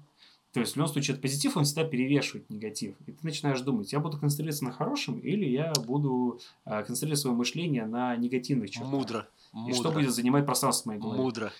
Скажи, ты а, паришься, когда у тебя какой-то рабочий контакт э, теряется, портится из-за того, что у вас э, на проекте отношения не сложились? То есть ты уже вот дорабатываешь проект, ты понимаешь, что, ну, наверное, в следующий раз мы уже не поработаем, потому что, там, может быть, себя винишь в чем-то, потому что вот У меня было такое. Самое забавное, что эти люди спустя год тебе пишут, как будто бы вообще проблем не было.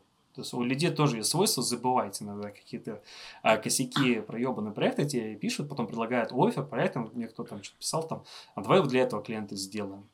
Я, конечно, вежливо отказываюсь, да, как бы, но все равно ты понимаешь, что вот, э, раз оно когда-то не сработалось, нет гарантии, что ты не попадешь в ту же самую яму, да, но я лично не держу обиды на человека. Да, но, конечно, я понимаю, что те люди, с кем ты не сработался, с ними будет тяжело оказаться снова в одной траншее на. Потому что понимаешь, что вы плечом к работаете. Просто кто-то клиент, да, а ты как бы исполнитель части. Ну, вот у меня как бы такое отношение. Тоже, опять, опять же, чисто такое практичное. Ну, вот, я стараюсь э, отстранять себя от той работы, которую я делаю. Поэтому мне проще, например, в корпорациях работать. Я вижу, что у люди иногда могут, могут гоняться там за позицией чтобы кто-то впечатлил кого-то вышестоящего, там, запичить какую-то идею. Для... Я на это смотрю, знаешь, очень, знаешь, как просто наблюдатель, нейтральный. Ну, то есть оно как-то мимо меня проходит, в этом плане хорошо быть контрактором, потому что ты знаешь, что ты не постоянный сотрудник, ты пришел, захлопнул дверь и ушел, когда захотел, если тебе не понравилось. И тебе никто не скажет, тебе никто не скажет, что вот мы тебя взрослили, мы тебя там с колен подняли, тебе карьеру сделали. Нет, тебя позвали туда как рабочего, тебе платят за твое время, и твое отношение тоже довольно прохладное ко всему. И это позволяет работать вообще не напрягаясь. А в этом плане, вот если переходить к теме фриланса и вот именно контрактной работы с клиентами, это, конечно, для меня лично это самый крутой вариант. То есть ты можешь работать с разным пулом клиентов на разных э, разношерстных проектах, познакомиться с классными ребятами, но у тебя общение и знакомство в профессиональной сфере с ними не, не доходит до того момента, чтобы тебя люди начали бесить. То есть ты как бы не передерживаешь. Вот если ты, например, я работал в три года в компании, я понимаю, что спустя три года тебя уже начинает бесить менеджмент. Значит, понимаешь, что я бы сделал иначе. То есть, начинается уже появляться токсичность. И ты видишь, что другие люди, которые пять лет работали в компании, тоже токсичность, они еще больше ненавидят. И это контрпродуктивно. А когда, когда ты контрактник, у тебя нет таких ограничений. То есть, я всегда здоровая пси- психика, потому что ты знаешь, что ну, ну, что-то не получилось, с другим клиентом получится лучше. И вот такое как бы спокойное отношение к людям. Типа, во-во-во, у вас тут срач, вот пускай у вас компания останется, у меня будет хорошее портфолио, я сделал хороший проект, но ваш менеджмент, он меня не, не особо волнует. Вы там сами разбирайтесь, это ваша компания. У меня такое отношение.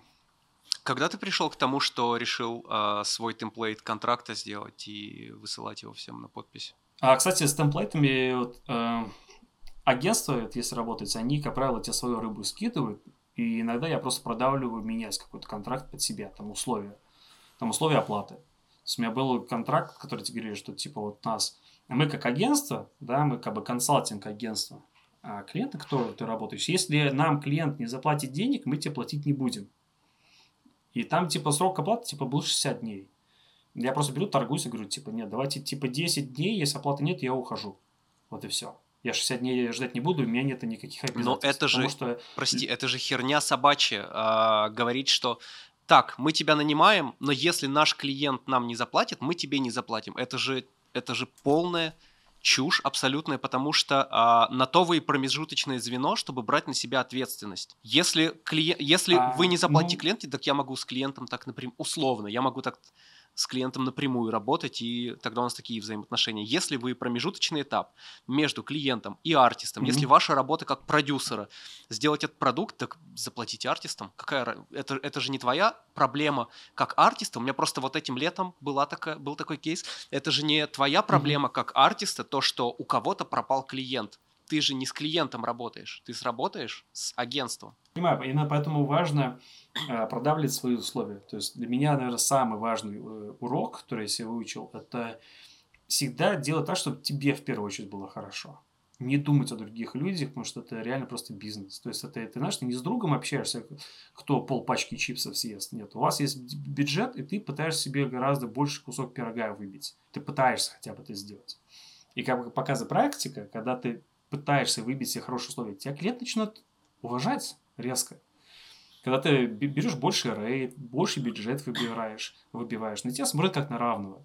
Если ты себя позиционируешь, я за любые деньги сделаю проект для вас, на тебя начинают смотреть уже как на какое-то второстепенное звено, а, которым можно манипулировать на проекте. Как юридически, как там, не знаю, в плане выплаты, фидбэк. Это, опять же, к слову о позиционировании. И я действительно считаю, что нужно всегда продавливать, стараться. Потому что они бы сделали то же самое. То есть ты в компанию там идешь, там, ты идешь в компанию, там люди офер скидывают. Типа, вот мой офер, это ваш офер. Там, на квартиру ты идешь, говорю, там, я хочу, чтобы вот, вот это в квартире осталось, я хочу подешевле. Потому что они свою тему всегда будут про, про, про, пытаться прогнуть максимум, потому что это в их собственных интересах. Вот если смотреть на это все как на Дикий Запад, становится все гораздо проще. Потому что ты смотришь на это уже, как, знаешь, просто на задачу, которую надо решить. Ну, в данном случае ты решишь задачу выбить себе хорошие, вкусные условия.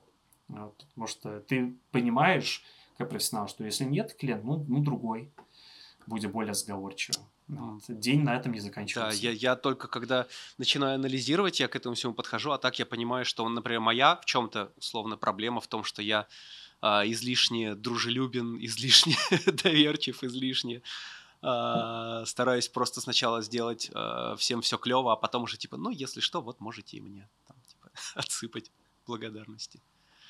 А, да, угу. надо проработать. Что, блин, очень, очень крутая тема. Мы эту тему отчасти поднимали на DAT, кстати, вот в Лондоне, который проходил. Там ребята выступали с лекциями, а потом мы сидели за длинным столом. Вот, наверное, выпустят запись, я не знаю. И у нас тема зашла как раз-таки вот о том, чтобы знать себе цену. И ты понимаешь, насколько люди интроверты, они мало того, что они с другими дизайнерами не особо стремятся общаться, там, вводить кого-то, создавать какие-то комьюнити. Все, знаешь, так э, обособленно существуют в своих маленьких пузырях, и они не особо стремятся с другими людьми общаться. И такое же манера, такая же манера общения с клиентами, такая, знаешь, очень безопасная, такая, знаешь, очень аккуратная. А, но ты понимаешь, что клиент это огромная акула, которую тебе надо сожрать. Вот и все. То есть с потрохами. И получить максимум и аутпута от тебя, как от артиста. И эта проблема мы реально там посидели, обсудили, потом в паб пошли, тоже обсудили. И это такая как бы общая проблема по палате, что она существует везде. Что вот, вот эта интроверсия, которая влияет не только на общение с другими людьми, но вообще, в принципе, на позиционирование себя как художника. То есть мы думаем, что мы в чем-то виноваты мы там что-то не так красиво сделали. А тут нужен такой жесткий подход иногда. Ну, такой линейный. Сложно свою личность отделить от, э, от, от, от, от, от продукта, который ты делаешь. Но это тяжело. Это на самом деле в этом плане э, мне всегда вот, если говорить о Голливуде, мне нравится, как некоторые режиссеры смотрят на некоторые проекты, что это коммерческий проект, да, то есть там известного режиссера позвали там рекламу какую-то снять для коммерции. Uh-huh ну, типа, ты понимаешь, что это режиссер, он какие-то свои фильмы снимает авторские, которые какие-то награды забирают. Но у него есть куча других фильмов, которые он делает, чтобы просто прокормиться, чтобы не было финансирования на другие фильмы. Такое же отношение у меня к арту. Это в первую очередь работа. Вот. То есть я, у меня люди, которые говорят, что это все творчество, это красота. Ну, то есть творчество это когда ты делаешь проект наполовину не бюджетный, когда ты делаешь его в первую очередь для души и потом только за деньги. Вот там у тебя максимальный input.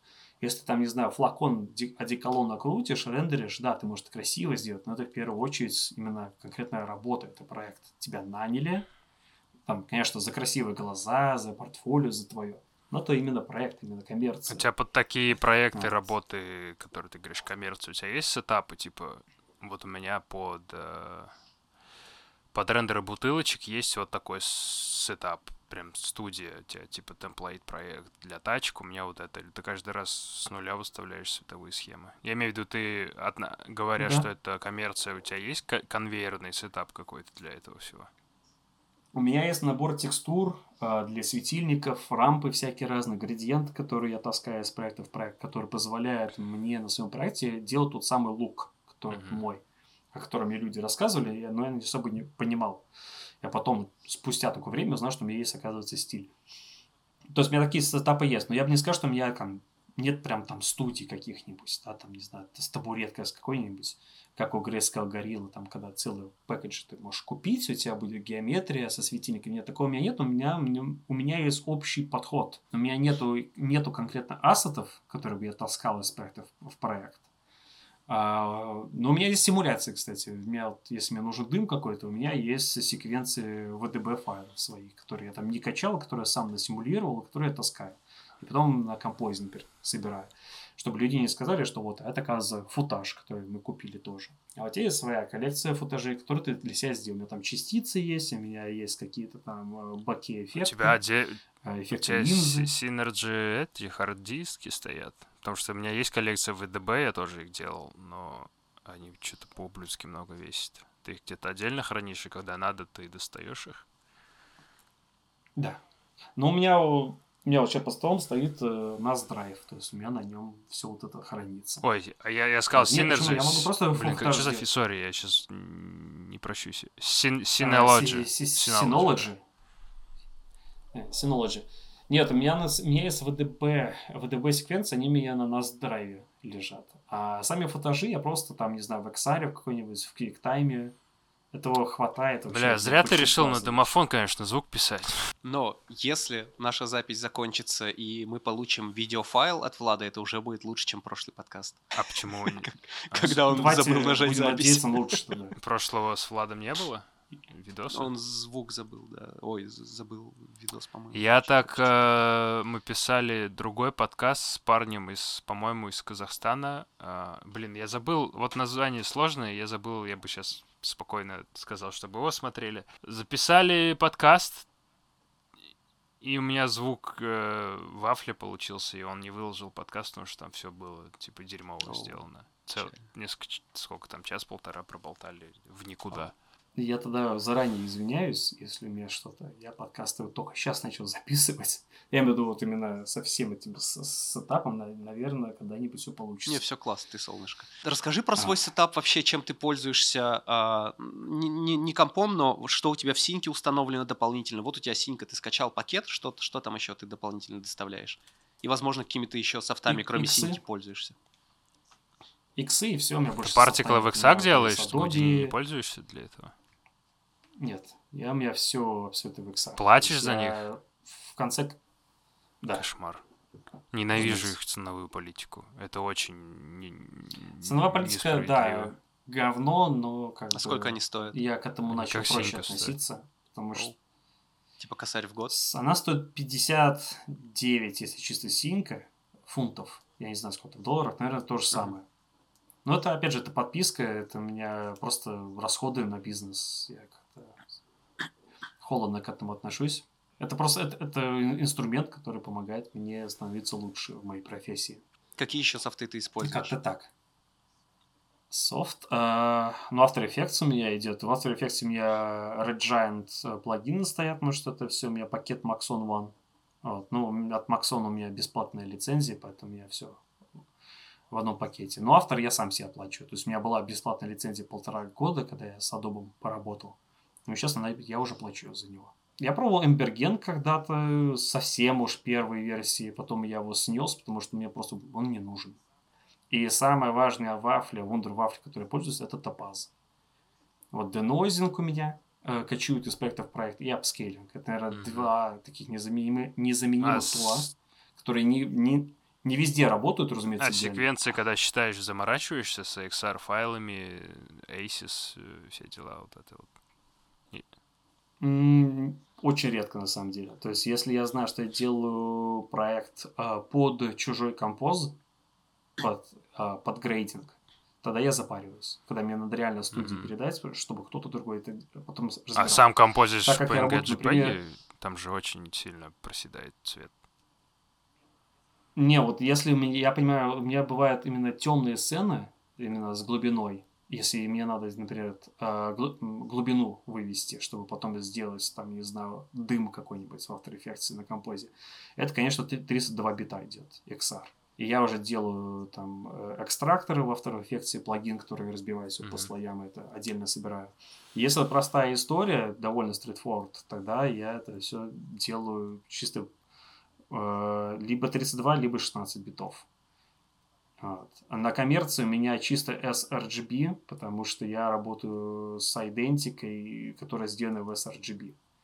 То есть, если я- мне там дают какие-нибудь э, цвета, которые мне очень будет тяжело мэчить через ACES. Мгм. То есть ACES это прикольно, когда ты в, от- э, в отрыве от, э, от брендбука, если ты работаешь по В Aces вообще ничего прикольного. Ты сейчас сказал, Aces прикольно. А. Не-не-не, Aces не прикольно. Всегда бо- боль какая-то А. при работе с А этим. почему? А какая? А, Ну, там и цвета, и композить тяжело, потому что сам процесс У именно... меня замедляется все, весь так, процесс. Сори, что перебил. Э, Не, не в цветах проблема, а в том, что все файлы сразу увеличиваются в размерах. Весь, весь процесс замедляется, типа, в полтора раза. Ну, и очень много всего учитывать надо, соблюдать, держать в голове, и это очень сильно раздражает. Вот я поэтому и спрашивал, типа, потому что проще ты вывел PNG даже 16 бит и там что-то гловчик накинул и погнал. Ну, то есть, а Aces, он такой, тебя, он тебя заставляет быть более серьезным. Ты типа взрослый проект, редовские файлы, цветовые пространства, а, как будто а, серьезное производство предполагает мозгоеблю специально, как будто не может быть чего-то серьезного и красивого, где все просто. И это, и это вот немножко раздражает. Я пытался кажется, это- да Винчи сори, договорю быстро. Мгм. Да Винчи установил, скидываю туда свои файлы, я снимаю лог 2, а, Fujik, 10 бит, H265. Да Винчи такой, сорян, в бесплатной версии пись пососи. Но там есть, там можно скачать хевк э, расширение на винду и загружаешь. Но все равно определенные... А, мовки он все равно не хочет воспроизводить. Просто, типа, они подгружаются и темный экран. Надо покупать платную версию. И вот, типа, пытался по-серьезки быть, и надо, ну, куча подводных камней, это просто раздражает, удлиняет процесс. В итоге я там ничего не делал, просто час м, пытался вырулить. В итоге все в премьере сделал, потому что там без проблем все открывается. Вот такие проблемы. Ну, а- отпугивают такие вещи, как... Да, я хочу по-серьезному работать, но я не хочу дополнительные... се- Да, как дают. будто ты еще дополнительно решаешь другие проблемы, о которых ты вообще не думал. Но это пока оно у тебя до автоматизма Ну не да, доведется, там на да. самом деле все, все довольно просто. Я даже а, ловил себя на том, что мне теперь не в Aces неудобно работать, потому что надо как-то разные камеры сметчить, а в Aces ты их автоматом сразу сметчишь. Мгм. Ну да, вот Asus удобен, когда ты, интересно. у тебя много разных источников, и Asus именно-то удобен тем, что у тебя, у, съемочным те- у тебя база вся плоская, и ты сразу потом color grade Мгм. у тебя уходит куда тебе нужно для всех. То есть он, это как с Гудини, э, он на маленьких задачах дико неудобный и отпугивающий, но когда проект огромный, когда это там куча ассетов, сетапы и так далее, у тебя э, вот есть вот этот огромный механизм, который не позволяет этому всему рухнуть. Ну и обратная сторона в синеме, там на простых проектиках, э, она веселая и так далее, а больше 10 тысяч полигонов загрузила, она такая, я подавилась. И все. Мне кажется, Aces Я не, ща- а, я не точно Ага. число полигонов сказал. Сейчас начнется в комментариях. Это я к примеру, блядь. Да, кстати, для изображений на рендере, мне кажется, для картинки достаточно 16 бит, а уже для технических каналов 32. Я надеюсь, меня не, не убьют сейчас в комментах, но я бы такой дал поинт. Что не обязательно все считать всегда в 32, если хочешь, чтобы а, у тебя там се- се- серьезный проект, значит, я все буду считать на максималках. У тебя с камеры съемочный материал, он, он часто даже не в 16 бит идет, а в какие-нибудь там 12, так что вполне ок. Это вычисление 32-битные, это, это другое, а изображение у тебя может быть рендер в Но 16. CG-шные Вообще рендеры больше все-таки минимум 16, я бы сказал, потому что вот эта блядская лесенка появляется на всяких градиентах мягких и так далее. Да, да, А, да. Изображение в 16, а технические сверху каналы в 32. кидаешь. И оп, да, это старый обход. Нойз Нойз, 1%. Sharp, да, погнали. Красота. Ну, мне кажется, вы правильно отметили, что зависит от проекта вообще, в принципе, от потребностей. То есть, то есть у меня на проектах я делаю чисто короткие забеги, у меня нет огромной команды. Даже то, что я делал вот именно в корпорациях, я это делал тоже все почти один, как будто бы. То есть я даже не особо файлы передавал. То есть поэтому у меня все немножко деревянно. Я бы не сказал, что профессионально с точки зрения вот именно колористики, да, то есть я очень много делаю на глаз. Вот, но для моей специфики работы этого хватает. У меня нету всяких других сторонних софтин, у меня все очень предельно просто. То есть у меня в индизайне я собираю... В индизайне, господи, это как будто только ты и второй чувак в Adobe пользуются этой херней. Или я не прав, уже пытался. Именно поэтому его не уволили, Да. потому что они видят, что кто-то пользуется. Прекрати. Очень...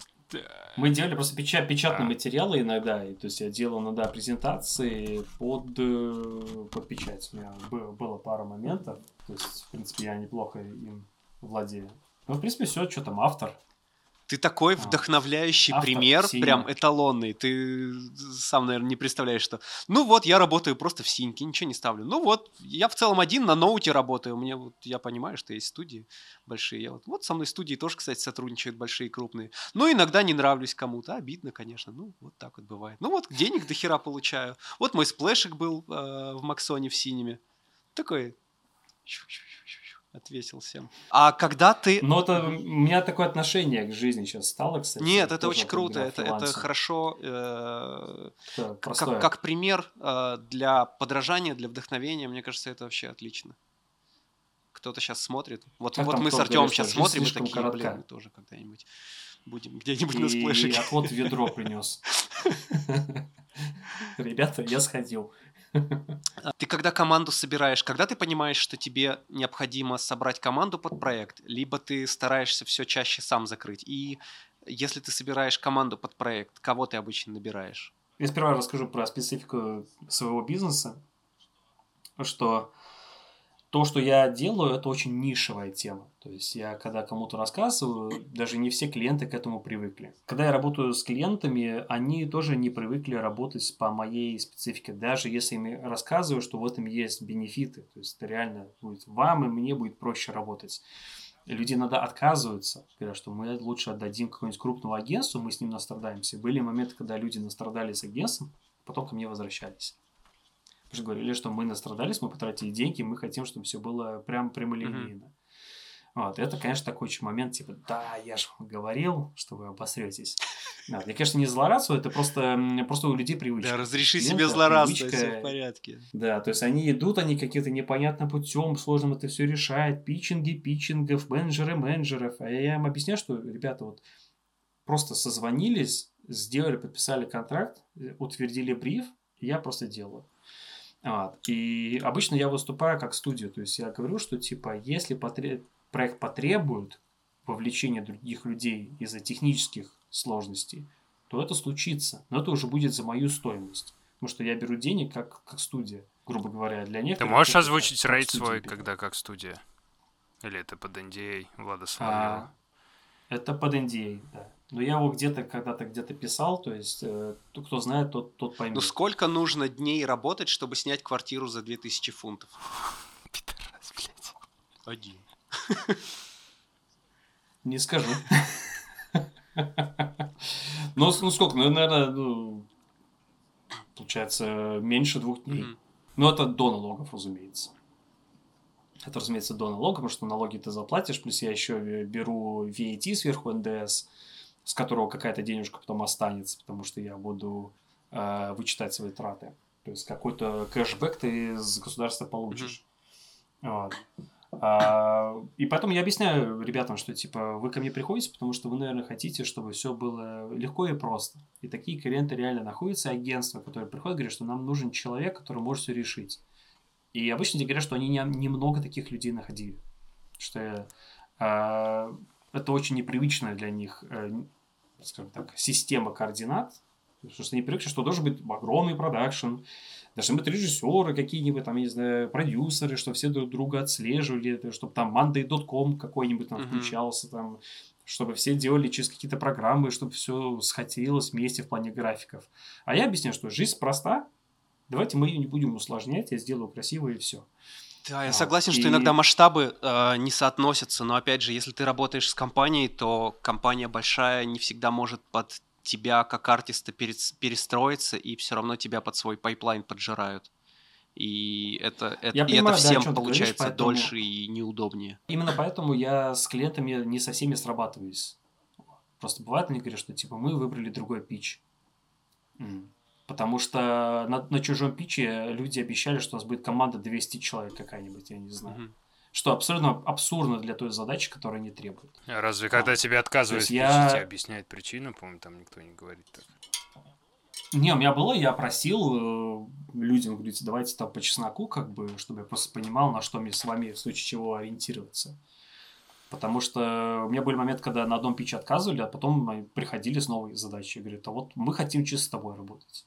Даже питча не надо. Потому что люди все равно запоминают. То есть, если им понравится твой подход, Мгм. если не этот проект, то значит другой сработает. Поэтому я на отказы обычно прохладно реагирую. Потому что это не конец света. То есть, если одному не понравится, кому-то другому пригодится. Че, покринжуем? Дзен хороший, ты поймал, конечно. Покринжуем Мгм. пять минут? Давай. Давайте. У нас тут как раз два часа мне таймер показывает, скоро будет. А, Ой, а что... Нет, а разреши еще спрошу последний Ну, вопрос давай. на- Давай. на ну родном. давай. Да, обычно ты в команду под проект кого себе набираешь? Знакомых. То есть, если бы я давал проект, я бы отдавал бы знакомым, потому что я знаю, как они работали. Вот, у меня есть на примете некоторые несколько фрилансеров, с которыми я хотел бы поработать первый раз. Может быть, когда-нибудь случится. Вот. Но так получилось, что я сейчас скачу от контракта до контракта, а те проекты, которые я делал с клиентами, там были сроки, вот, например, у меня те проекты, которые я сделал для Лимы, косметического бренда, там, наверное, был один из самых моих лучших бюджетов в моей жизни. Мы его сделали за три недели. Я чуть не умер, но мне было настолько классно, потому что я понимаю, что я на три недели бы только команду бы собирал. Ага. Мы только бы три недели бы концепт, концепты бы делали. То есть есть задачи просто нереалистичные, они настолько уникальные, и я поэтому очень удивляюсь, что они мне вообще попадаются. Потому что такое обычно не, не происходит, но у меня это происходит уже несколько раз. И это оно в какой момент случилось нишей.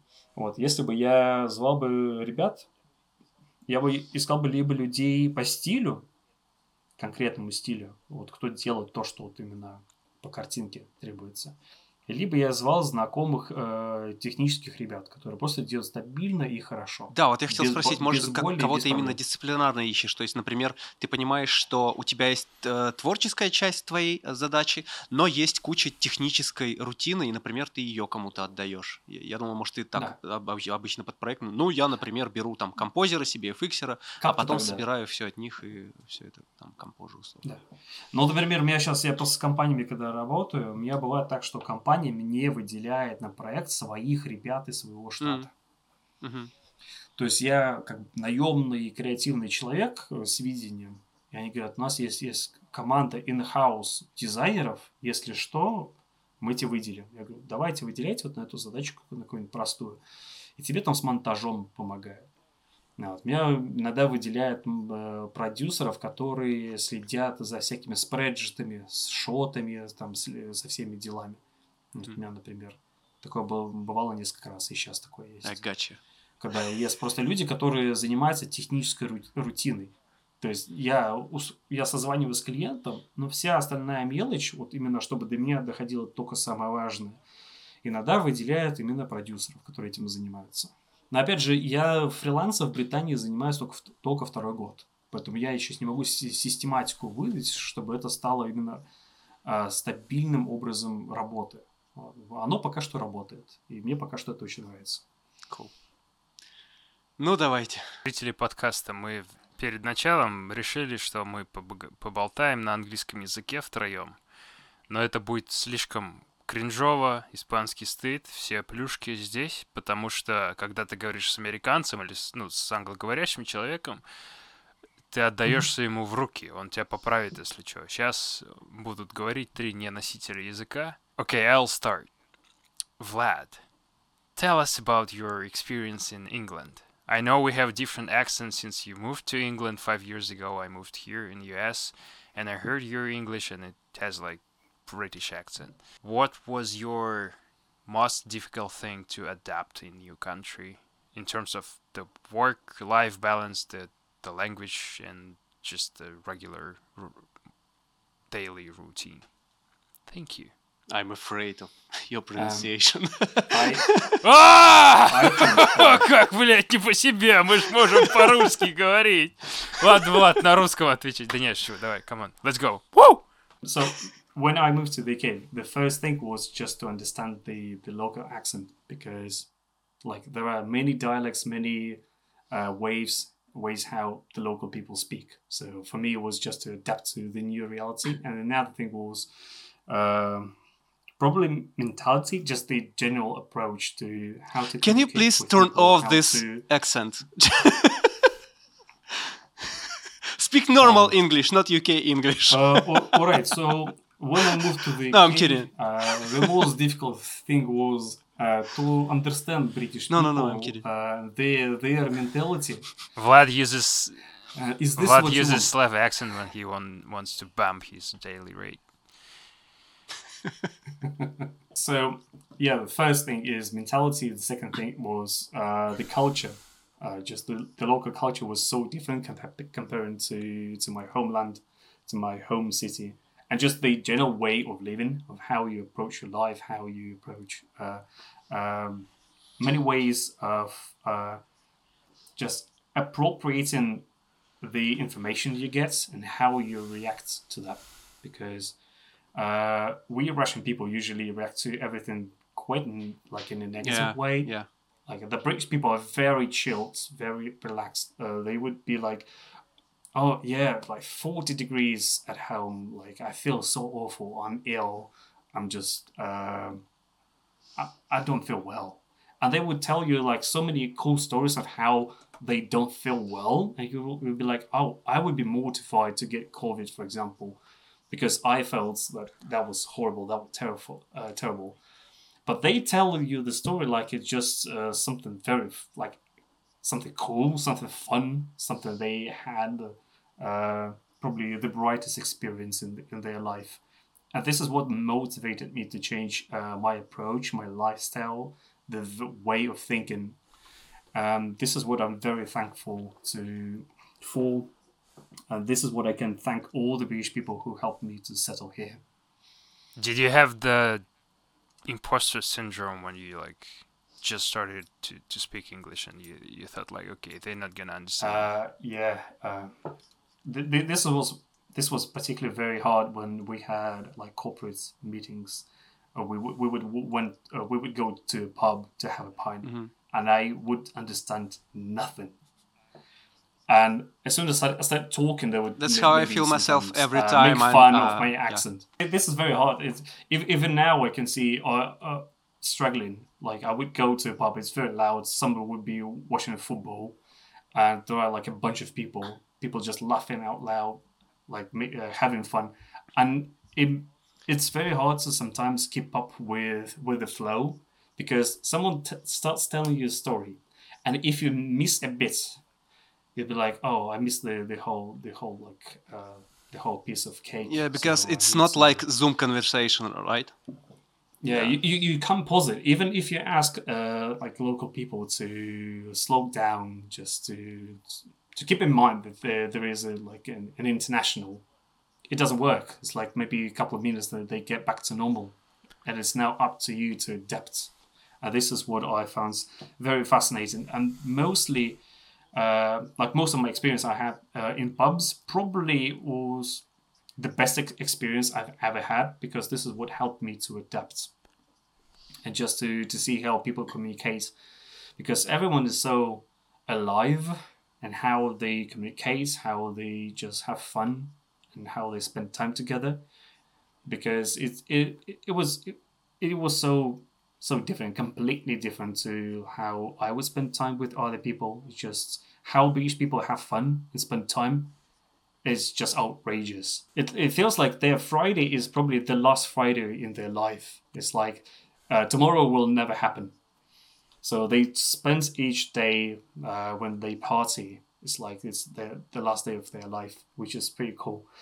Uh, because it feel and you feel involved. They also include you and try to show you when you show your respect to their culture. Of course, if you tell them like, how do you say this? How do you do this? They would feel like your engagement, uh, and they would they wouldn't bother to tell you more. They'll be like, oh, this is what we do. This is how we it. This is the film. This is our know joke. This is blah blah blah. They are very useful uh, as just friends, just normal friends. If you feel like you're just uh, just you have a bunch of friends, probably not the close ones, of, of course, not like uh, best friends ever, but they are always happy to help, which is pretty pretty cool. This is what's uh, made me think that this country uh, has become my home. When you just uh, moved to UK, uh, how was your English at that moment? Like, like It not so well, it wasn't right? good. No, no, no. It's, it's, it's definitely not good because um, it doesn't matter how. Because right well now I feel myself really uncomfortable. because uh, my English, I, I'm just trying to uh, manipulate with three words uh, that I know, and uh, I'm not starting conversation. I'm just trying to. I think um, what you might want to do is not concentrate on your grammar or your vocabulary. Mm-hmm. Is more uh, concentrated on the the speed, the flow. If you make mistakes, no one. No, no one gives gives a fuck. yeah, I know, I know, people, but I you just feel myself time with them, uncomfortable because I'm not on the same level. I can't just like uh, go in a bar with locals and uh, feel myself comfortable there. But this is what I would insist uh, and would ask you to do because uh, just going out there just to having a chat with uh, with the bartender, with the wait waiting stuff, uh, with someone on reception, just a little small casual talk. If you go there, you see a lady. She she feels uh, she she seems uh, she seems to be very tired, and you just like tell her like, "Is everything all right? I can see you feel a bit tired," and you would just accidentally start a chat for like five minutes, uh, just discuss discussing some bullshit, just whether like her weekend, how she should probably spend time with her family somewhere like in Oregon or where. I think Vlad, and it's it, it me and you, we had like this benefit of the English speaking environment since when we first came in these foreign countries. You were in the studio, we were with Rurik, I was with Perception, and the way I know the the eight struggling now just because he doesn't have this environment. He doesn't Yes. like and go out and speak with the waiter doesn't help you at all. You have to go to the office to engage with the people of your like profession, for example. And when you like the way I learned English and to speak and to be comfortable to speak, even though like I I speak pretty like so so level of the vocabulary and all, all of that stuff, but you you'll understand how people um complete their sentences based on the real tasks. Like you have the problem here, and they like you'll see the example of the, their sentences going from like start to finish, whether a waiter is gonna try to like avoid the conversation with you, and you'll just feel yourself like you try to be uh, like you are super annoying for for them. See? Hmm. Hey, I don't know if you like agree with me, but I, I, I see you. I mean, like, I uh, understand, like, what, what, what are you feeling? When I just started to freelance from my hometown and I was trying mm-hmm. to speak with English speakers, I felt, like, awful. It's like, what the fuck Yeah. I'm talking about? Yeah. And now I, th- I see, like, even if I hear myself when, like, I do presentation at Google, then I rewatch the recording and I hear how bad I sound, like, compared to my colleagues. And I use, like, this word a lot like like like i don't know what's the uh do do, do you use any like british words for this is it a different word Uh, you would be surprised to to learn that British people also Like? use the same word, like. i i mean yeah it's it's, still it's english everywhere.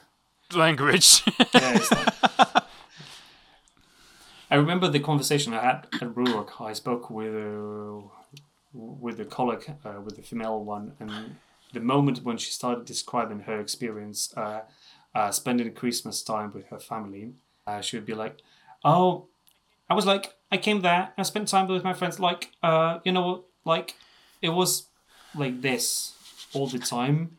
Because they try to tell you the story like as as quickly as possible, and of course they can't just keep up with the same pace and to have the same the same Yeah. speed, and they also start losing words just all of a sudden, and it's a bit normal. Uh, But sometimes you can speak say- even Russian uh, on Russian like this, uh, using all these trashy Yeah. words. It's, it's pretty normal. It doesn't matter. It's just about the pacing. We use such words when we try to rush, when we feel that probably if we don't speak faster, the audience will start losing engagement. Just Oh, it's called. start- they would start just uh, not It's called fillers, yeah. right? Feeling words, feel feelers. Yeah. Yeah. Um, it's fascinating how you're like I clearly hear British accent from the Russian speaking person, and I wonder, like, if I would move to I don't know, like Oklahoma, would I get the same accent, like still American, but I mean, it's it's super weird. We still have like Russian accent, you and me, but with the pinch of British on your side, and Yeah. like even like your eh sounds like you've fucking just finished fish and chips, and that's that's incredible. Of course, it's, it depends uh, on en- environment, right? Uh, because uh, Да восемь хуй забей, давай уже. And Давайте южный Са- акцент. Вот я когда no, no, no, no, stop, приезжал stop, в stop, stop, Советов stop. LA, Just keep keep Ah. speaking. So when I, I came to LA, I met with with my friends, uh, with, with Tony, with his friend uh, Sammy. Both of them are from the US. Uh, Tony is from New York, and Sammy from the, the from San Francisco, from the Bay Area. And we would all constantly having fun of like different accents. And this is probably one of our favorite topics. And Tony is particularly amazing in uh, copycatting different accents. You know, he is he's very good in acting. Like you, you can see that he's like the king on stage. He's he's like an actor, which is which is pretty, pretty cool. And uh, I would also have fun, uh, like trying to generate something uh, ridiculous, uh, pretending to be a southerner. Uh, to have a southern accent, like from Texas, is probably my favorite one. Can you say bl- Uh, bloody like hell president. just in super British way? Bloody hell! Thank you.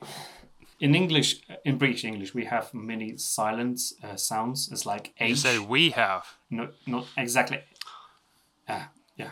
Sorry. Uh, British people, they use a lot of glottal sounds. Like T is glottal, maybe glottal, or L can become silent at the end of the word apple. So they don't say apple when they speak fast. It becomes apple. for me, it sounds the like same. L, apple, or H. Order. Um, Ora. they pronounce it just L. Yeah, bloody L. And sometimes I just did it.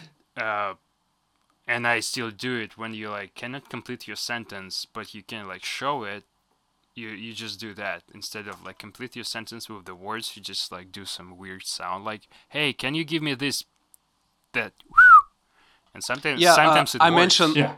When I speak with uh, my uh, local buddy, uh, he always, uh, when he speak with me, he always show something with their hands, like, oh, no, and and then we f- uh, we fly on a plane, Yeah, it's it's and he show, it's way easier to like just to engage in the conversation and just Yeah. to show them like hey help me here's like i'm showing you what, and he, what, he also know who he speak with. Yeah, but it's funny how the considerate people like adult people to you when they hear you like it's your second language and you're like struggling to speak well. But same time when i used to play like valorant the the online the game and you would mm-hmm. play with the teenage people and they you just say said like hi or hello or like let's go they just hear your accent Yes. like where are you fucking from and like oh Yeah. slav slav they starting to do that and it's, it's so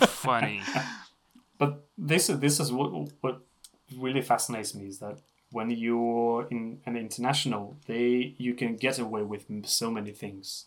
Like if you make a mistake, uh, people would just laugh out loud. They would have fun, just a bit of banter. They would just support you. So it was like uh, when you speak with, uh, with, with with the British people, with, with some locals, you can get away with so many things. Your your mistakes, um, your you know, like common errors. and sometimes jokes even vocabulary. like i used that trick a lot when you do like some crazy stupid joke or even rude joke they'll they'll Yeah. forgive you because like okay he's not local He's not local. He- Yeah. Right. but even British people for for Americans are not local. Even though they speak the same language, they have like uh, different words for different things. And they I spoke to my buddy so from- videos. studio I worked, and he's um, American, and he said like, I traveled a lot abroad, and uh, and I asked him the countries he visited. He visited England, Australia, all the English-speaking country. I said, well, you you didn't travel. It's like when you travel, it's a different experience to try to speak in the local language. If you travel to Asia, you like the English there, the foreign language for both of you. This is the travel and mm-hmm. I've been to Australia. I've been to America. And they look the same. It's like Western-looking countries, and you cannot count it like you traveled. But oh, I mean, in, in terms of distance, yes, you traveled. But anyway, But uh, for for them, it's just the uh, common sense. Like they would go to places they would be familiar with. That's why also we chose uh, we we had chosen Europe and particularly the UK because it was uh, closer to our culture. So we had uh, more common things to to discuss.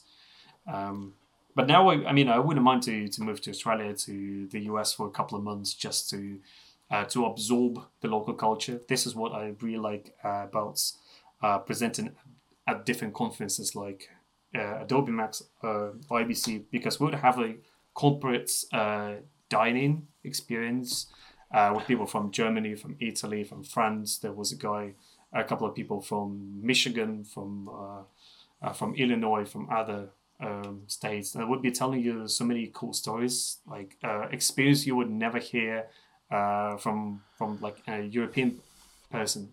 So th- even though I live in the UK, they live in, in America, but we have so many uh, differences be- between us.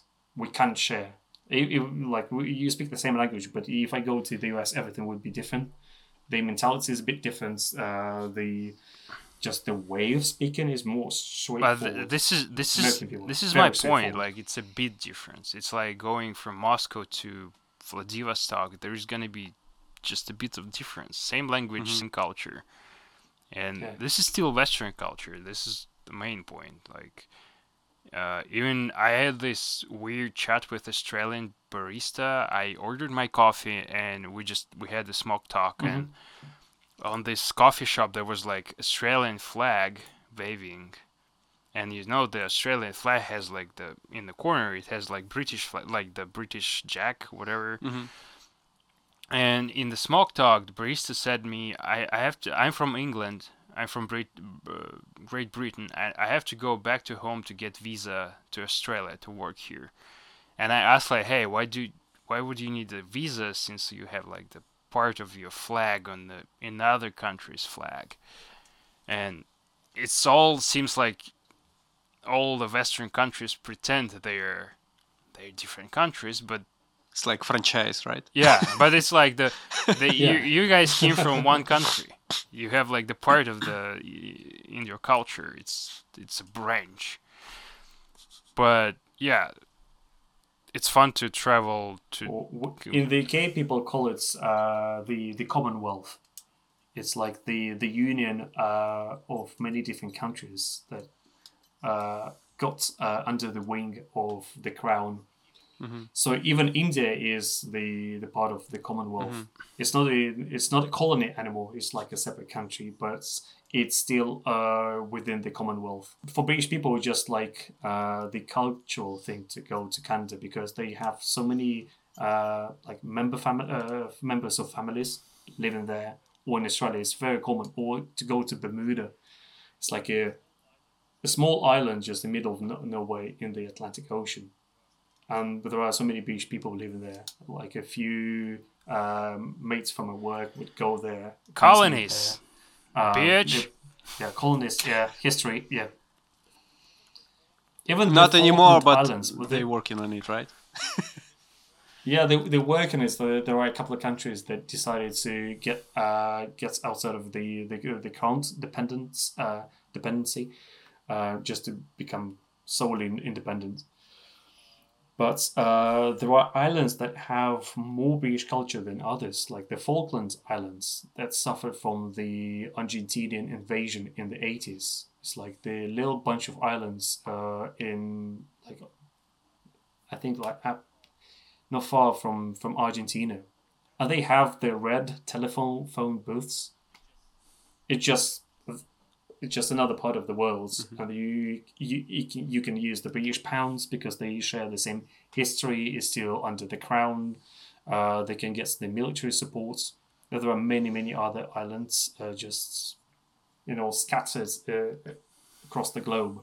You can go there. You can find something similar to your home. I think this is what uh, brings the British people together. Just something that they are familiar with. This is controversial part of our discussion. Yeah. Colonies and all that stuff, like British feel home in the different part of the world. Ah. What, what, it- it's very yeah, what about local people? Yeah. Okay, we just need to stop right there.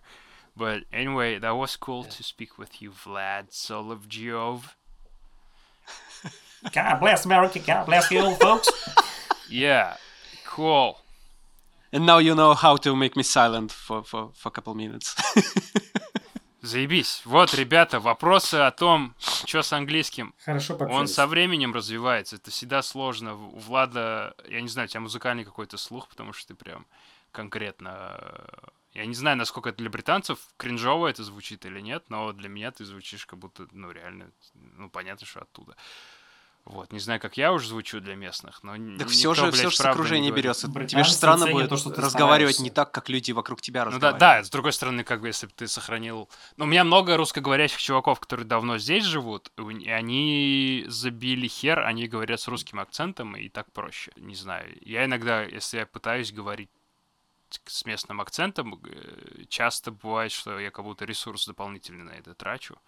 Хотя там, ну, есть некоторые слова, которые тяжело сказать без акцента, там, obnoxious, и, и ты специально, типа, делаешь вот это вот говно какое-то. Ну, Вы же, кстати, говорите не obnoxious, а obnoxious. Круто. А. Как мне хорошо, я слово этого не знаю. Ну, есть всякие, да, вот слова вычурные, которые, бывает, я реально плохо произношу, и меня поправляют. Я говорю, я сейчас реально второй раз в жизни это слово использовал. Вот у меня есть каунт слов, которые я использовал, там, реально я знаю сколько раз.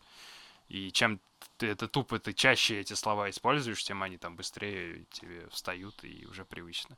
Все это все дело привычки. Я, Мгм. я помню, что первые 2-3 года, и было очень тяжело, особенно когда ты когда я вышел на фриланс, я увидел, как у меня резко, типа, отпало общение, и сразу теряешь навык.